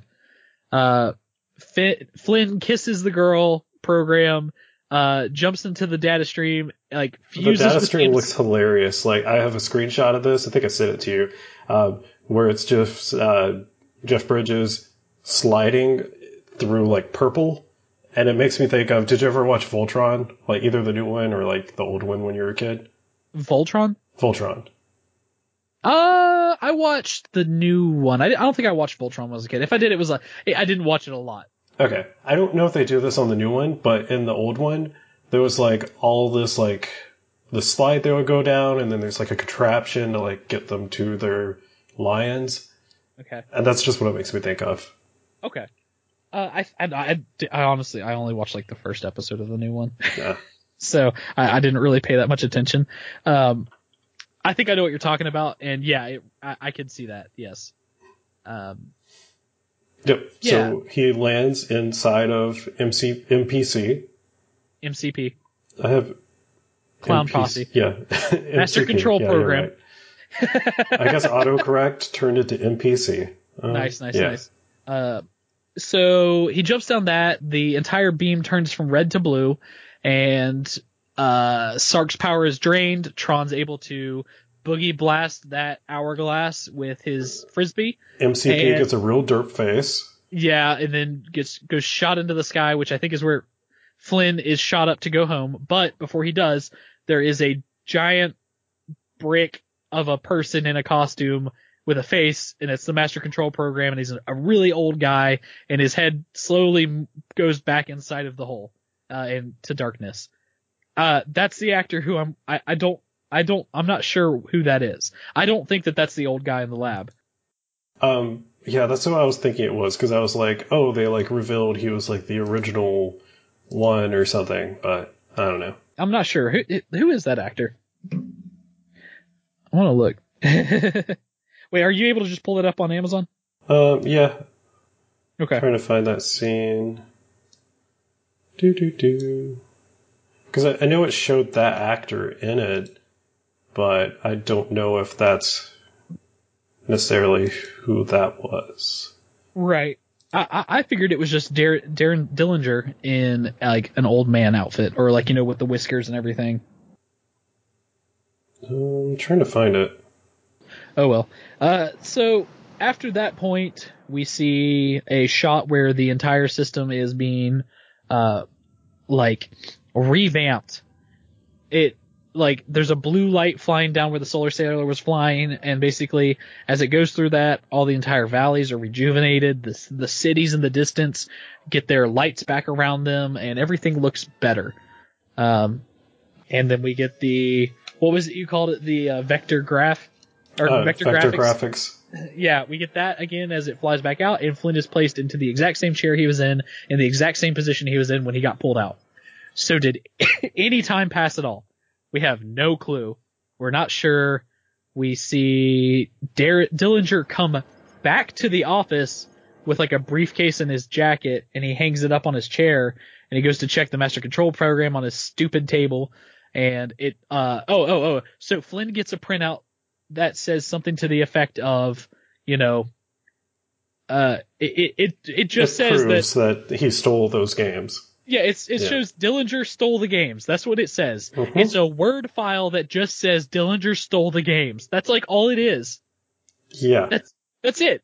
I could have I could have made that. They would never have had to go in there. I could have just made it for them. exactly. You know? it, it said more than that, but not much Oh, more yeah. than that. It It- was it just had- like these specific games yeah. were, and it, It- just has like created by It Flynn. had numbers it, created by Flynn and then like stole it or whatever it was uh, authorized by so and so, and it was just like, that's it. That that's all there is.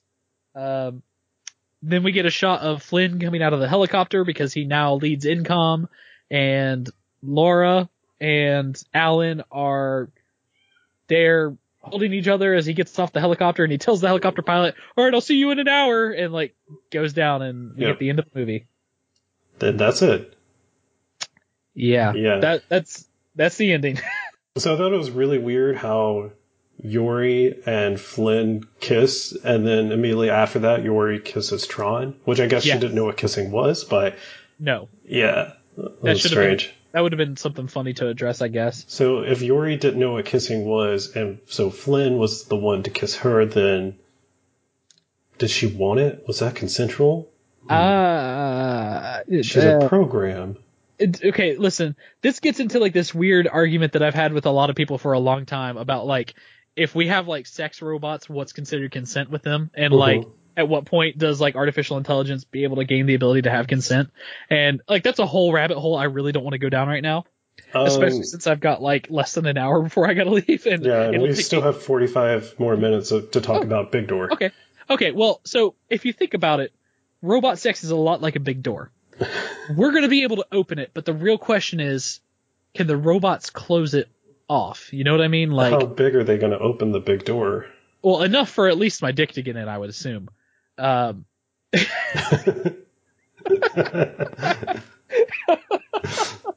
okay. oh my god. Uh, but so like, like kissing somebody that doesn't know what kissing is, but that person's not a person. They are something digital that just looks like a person that you know. That's like a whole level of just like, I don't even want to touch that because I don't It's good that you don't want to touch it because we don't know if you should touch it. we don't know if it wants me to touch it, Exactly. Uh, which it probably doesn't. So I'm not gonna. but like I just I don't know, man. Like that that whole there's there's a wild discussion to be had there, and then then there's a whole discussion about whether that discussion should even be had in the first place. yeah, because that does that con- does the discussion have consent? Does it consenting you to talk about it? well, I I I don't think that you have to. I mean, I don't know that the consent has to be to have discussion. You're going to touch have that. You- You've Yeah. lost me. okay. So what I was saying is earlier you said you don't even know if you want to touch that, and I'm saying do you have consent from that to touch that? Yes. Can you talk about it? what are we talking about? We're in circular know, dude, I'm logic. I'm so scared. Should we end this here? Um, so yeah, uh, I don't really have anything else to add. I thought the movie was really good. I wasn't expecting much out of it, but I think all of the special effects except for the big dumb face of MCP held up Yeah. great. Like I Yes. mean, sure, if you saw those costumes out of this movie, they would look dumb as fuck. But in the movie, I think it's all like it's so stylized, it fits, it makes sense in that universe, and so I really liked it. Um, yep. Anything you want to add? Uh, I think it's good. I think this is a movie that should be watched. It is a classic. It's got some a few weird moments where they try to shove in some kind of weird love story that doesn't need to be there. It has a big door. Listen, if you are not if you are not already watching this movie, go watch this fucking big door. Like if you've got problems trying to get it, like I'll send you the four dollars to rent it from Amazon. It's fine. Just go look at this big door. It's huge. In fact, Tyler, did you save a picture of the big door? I didn't. I'll have to go back before my Okay. rental expires. yeah, yeah. Or else you have to spend four dollars to do it again. Yep. Uh, yeah, no, go go get a screen cap of that big door. We're gonna share we're gonna share this big door with the world. It is the best big door in the world. I swear. I love this Big big, door. door. Should that be the thumbnail instead of uh, the other thing I said was going to Get- be the thumbnail? Get the big door, but like have it cracked and just urine my faces are sticking out of the crack. Would that work? Sure. Okay, um, cool. So yeah. So Troy, if you're listening, I know how much you love editing podcast. You just did that for like 22 days straight. I want He's you to edit man. this podcast into the big door cut, where you just take the parts where we're saying big door. I want you to just put us saying big door into a Big door. file, and it's just us saying big door, Big big, door. door, Big door. door. Very Yeah. big door. Yeah, it's a big door. It's uh, I'm going to put my penis in the big door. Yeah, yeah. My dick is just barely. My dick Uh. is just small enough that I might be able to get through the cracks of the big door. Oh my gosh. Jeez. That, okay, really though, that really that that okay, I'm looking at my wall right now. I think that door is as big as my wall, if not bigger. It's a huge door. It's like 10 feet tall. It's got to be like 20 feet long, right? And then at least 8 to 10 and you're feet saying your deep penis will barely fit into it. into the cracks. Well, it's sealed very tightly, you know. Okay, I thought you meant the whole opening that they walk through. Oh no no no no no! I was saying I, I was saying I had a uh, that was a hey Tyler Tyler I'm leaning real close to my microphone and I bet it sounds like shit. Hey, Uh-huh. that was self degradation, buddy. That I your was dick's saying only that I have 20 a- feet wide? No, I was saying I had a small dick that when the door was closed I could barely fit into the crack or it could just Oh, fit. Into the okay, crack. okay. The cracks are really small. Gotcha. That's what that was. You you can just cut the whole joke out because it really was dumb and I shouldn't have said it. No, no, I'm Just like repeating it like 20 all the, times. like, The the the worst parts of me talking during the thing for Dan. I don't, what thing for Dan? Oh, that, yeah, okay, yeah, Yeah, yeah. you lifted all the parts that I was like, yeah, you should just go ahead and cut this out. And you're like, Yeah, you're, like, right. was that racist? I'm like, leaving that. So okay, if I can get behind the scenes with that really quick, everything I said was like adjacent to racist, uh, because I think you're making it worse. I, I absolutely am. I just wanted to be sure that you understood that the things I was saying were not the actual racist things, but like a bad version of it. Please cut this out. This is so bad. Why do you let me talk? oh, that's great. So, um, yeah, you want to do your plugs? Oh yes, yes. you got big put- plugs for a big door? Please actually cut that though. I really don't want that in there. uh, yeah, sure. I have. I will cut all of the racist things you said out. Yay. You're gonna leave that? Is that gonna be the open stinger? It's just like I'm gonna cut out everything racist you said. Thanks, man. I really appreciate they won't hear the racist stuff, but they won't know if Yeah. it was there. Didn't even say anything racist in this episode. I'll give you a couple of stingers that you can potentially open it on. Uh, yeah, so I have a, um, oh, okay. Uh, I have a, a podcast called Thoughts Cast. Uh, I'm sorry, I'm real bad. I'm pulling up my notes because you always have like an episode stinger at the very end where you guys say something and I have a quote written down. Oh, I have one want for that too, but we didn't talk about it once during the episode, so I'm not sure if it'll make sense. So we'll have to Okay. talk about it just before. Yeah, just talk about it right now. Okay, so the one I'm going to use is end of line because every time uh, MPC, MCP, I, whatever, Master Control Program. Master Control Program, every time he finishes talking, he goes end, end of line. yes. So that's Which- going to end the podcast. Which is something that I mean uh, is kind of neat and cool, and there's probably some storytelling behind that, but I'm not going to go into it. Uh, all right, so I have a podcast called Thoughtscast, in which I have not posted any episodes recently, except for one where I was feeding my cat. Um, For like 57 seconds. yeah, 57 seconds of my cat just screaming at me. Uh, it's a good episode. Was it? Mhm. Thank you. I actually I appreciate that because I, I don't remember recording it. I was either drunk or sleepy. Yeah, I'm Um, really disappointed that Alabaster hasn't screamed once during this recording. Uh, well, he's sleeping behind my very warm computer, so I don't know. He's he's very nocturnal. Uh, he gets vocal when it's time for food. Um, but my wife is texting me. I'm trying to wrap it up, Felicia. Yeah, geez, Felicia. I'm like Yeah. waving my hand like go away because we're almost done. Oh, oh, she's fine. Don't worry about it. I'm, we're not. We're in no rush. um, I love y'all. Y- y'all are hilarious. Um, yeah. So eh, I, I don't know how to describe the podcast. It was me driving around for a while. Then it was uh, me at eat like You want to watching. just start over because like not the whole podcast, but your plug part. I'll Okay, just yeah. make it a clean cut. Yeah, let's start the whole podcast over. Hi, today we podcast. watched Tron.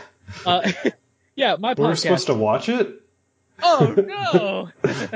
I thought we watched Legacy. Uh, uh, so yeah, I have a podcast called Thoughtscast. Uh, it was Thoughts from the Car for the longest time, but then I went one day to search for it, and it was buried behind like 15 other podcasts that came out way after my podcast, and they called themselves Thoughts from the Car. Real original, guys. Thanks for stealing my idea. Uh, anyways, so now it's Thoughts Cast. It is Australia's number one car-based podcast from the great state of West by God, Virginia. It's really important to get the by God in there. A lot of people forget to do that. Um, yeah, I've got a. Wait, when's this episode going up? Um, whatever next Friday is. Okay. Um, so by the time this episode's out, my most recent episode should be uh, my dad talking about dreams he had and me asking him and my mom about their dreams, which will be kind of interesting to to see. It was a little it was a little project I had. Um, the I haven't uploaded a lot to the podcast because I've had a loss recently, and then on top of that, I've been kind of d- trying to decide. Oh shit! Here comes the sneeze right into the mic. Big Oh, damn sneeze. Damn it! It went away. Um, sorry. Uh, I didn't even get a good burp for you yet. uh, uh, so I, the, the podcast is becoming more and more of like an art project as I realize it, and I'm trying to handle that and see what what that means for me. And so it's kind of going through a small metamorphosis, which is just weird. And we'll we'll see what happens. So it it's probably going to stay. I'm I'm going to record some car episodes soon, I promise. But uh, it has not been any car episodes in a long time. Recording? I thought you said you were done. you said No, I said we're finishing it. Oh. I'm not leaving you my tattoo. Are you going? Are you doing Bill's thing soon? I'm doing Bill's thing is at six. okay, I'm leaving you at my tattoo finish. Okay, Goodbye. love you. The door's gonna be open. Tell her I love Okay, So, Tell her I Evan love loves you. Oh. She just closed Oh. the big door. Not the big door. The big door to my heart has been shut. I, shut. uh, I don't even know where we are anymore. Yeah, no, I'm just describing my podcast as if you're interviewing me, which is just hilarious. Just go look up Thoughtscast. That's all you got to do. Uh, it, it's not great. It's a garbage podcast. Did she say she loves me? I think so. Yay! uh, uh, I also am now that I have this setup. If this audio is good, um, I might actually, and Tyler, whether you want to put this in or not, this is not an official announcement. Uh, I might be starting interesting people soon, so that one will not have a release schedule. Uh, she just armed our alarm system, which is in the office. Alarm off. What the hell? okay, I think we're okay. Alarm Okay. off. What's happened? I, she's opening and closing the door, and our like alarm system is in the office. So when that happens, it beeps, and yeah. Okay, okay, I got you. Um, so yeah, I'll I'll be uh, I'll be starting up interesting people sometime soon. So be the lookout or be on the lookout for that. I don't know if it's going to get its own feed or if it's going to be on uh, Thoughtscast or not. I'm really not sure because that show is going to have a weird release schedule because it's not going to have a schedule at all. It's going to be just kind of whenever I get an interview in and then I have time to edit. Um, so that'll be fun. And you'll be just randomly following these people. So like as soon as you catch them, that's when you get to do the interview. So that's another interesting. Yeah, yeah, Yeah. yeah, Nobody knows that they're on the podcast until it's out. Yeah, and you Uh, could be tracking these people for like three weeks. That's why the release schedule is so weird. I could be hunting them down in the wilds of Alaska. he could be hunting you right now. Yeah, you might not even know it. I might be interviewing you at this very second. So Tyler, when did you move to Florida? Uh, no, uh, yeah. So, yeah, I got a couple of small projects that I'm getting getting together. Yeah, geez. Uh, what else? That's I don't got anything else. You got anything else? No, I think this is it. I think this is we've reached the end of the episode. Jeez. Yeah, that's a long episode. Yeah. How, okay, hang on. It's a big episode. Uh, so far, it's like two minutes and twenty seconds. You want to like that. start that again? Maybe two hours and seventeen minutes. Nope. I said it right. I'm gonna edit it that I said it correctly. Two minutes and twenty seconds. That's pretty good. All right. All right. Um, next time that you and I are together, we'll watch something else. yeah. Oh yeah. I normally have my guest give me some movie suggestions. Do you got two you can throw off the top of your head? So watch next time. Uh, movies that you don't think I would have seen that you like. Have you seen?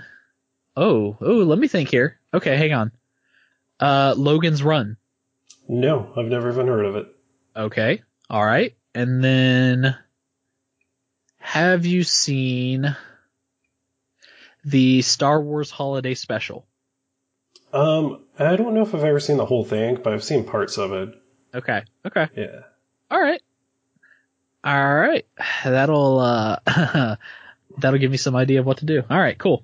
Okay, cool, cool. So, um, yeah, listeners, until next time, end of line. I shouldn't have written all of those tank codes.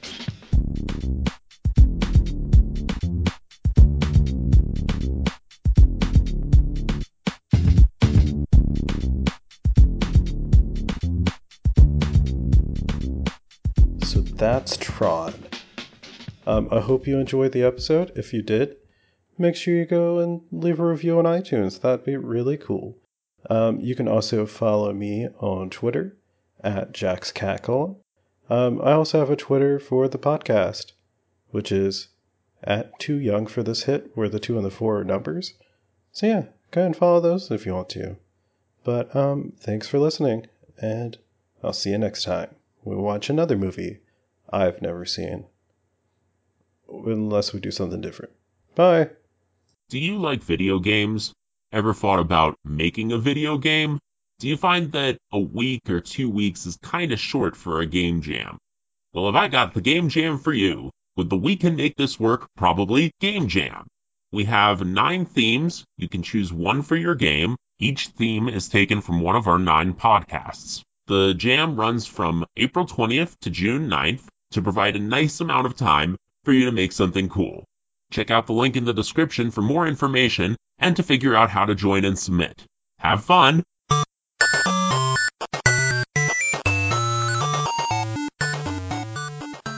This has been a presentation of the We Can Make This Work Probably Network. Follow us on Twitter At Probably Work for more of our questionable content. Also, we have a website called probablywork.com. Big door. Big door!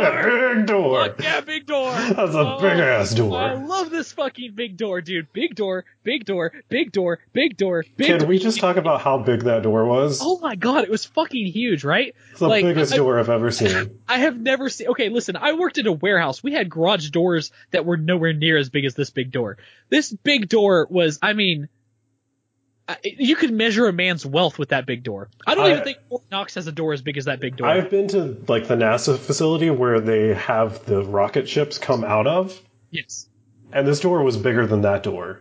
really, Yeah, that's how big that door was. that is a big door. It's a Oh huge God. door. It's a massive door. It's a massively big door. I love this Who door. needs a door that big? What were they even keeping in that big door? I- that was I not important. It was pipes for a laser.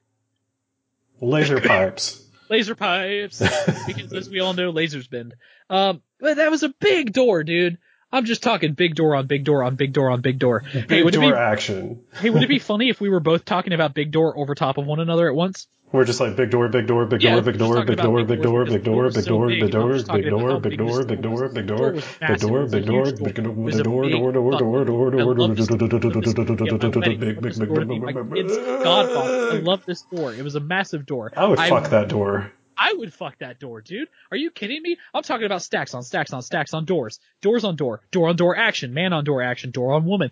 Uh oh. What's that? Door orgy. Dorgy. You know what I'm talking about? I'm That is a word. Big dorgy. Oh my god, a big dorgy. That'd be a huge dorgy. You'd have to you'd have to make like 16 airplane hangars worth of room for those big doors to fuck in. There's your soundbite right there. Oh, oh, please open the episode with just that line. I don't, I don't know what I'm going to do with this episode. So good, dude. It was a big door. Uh. It was a fucking big door.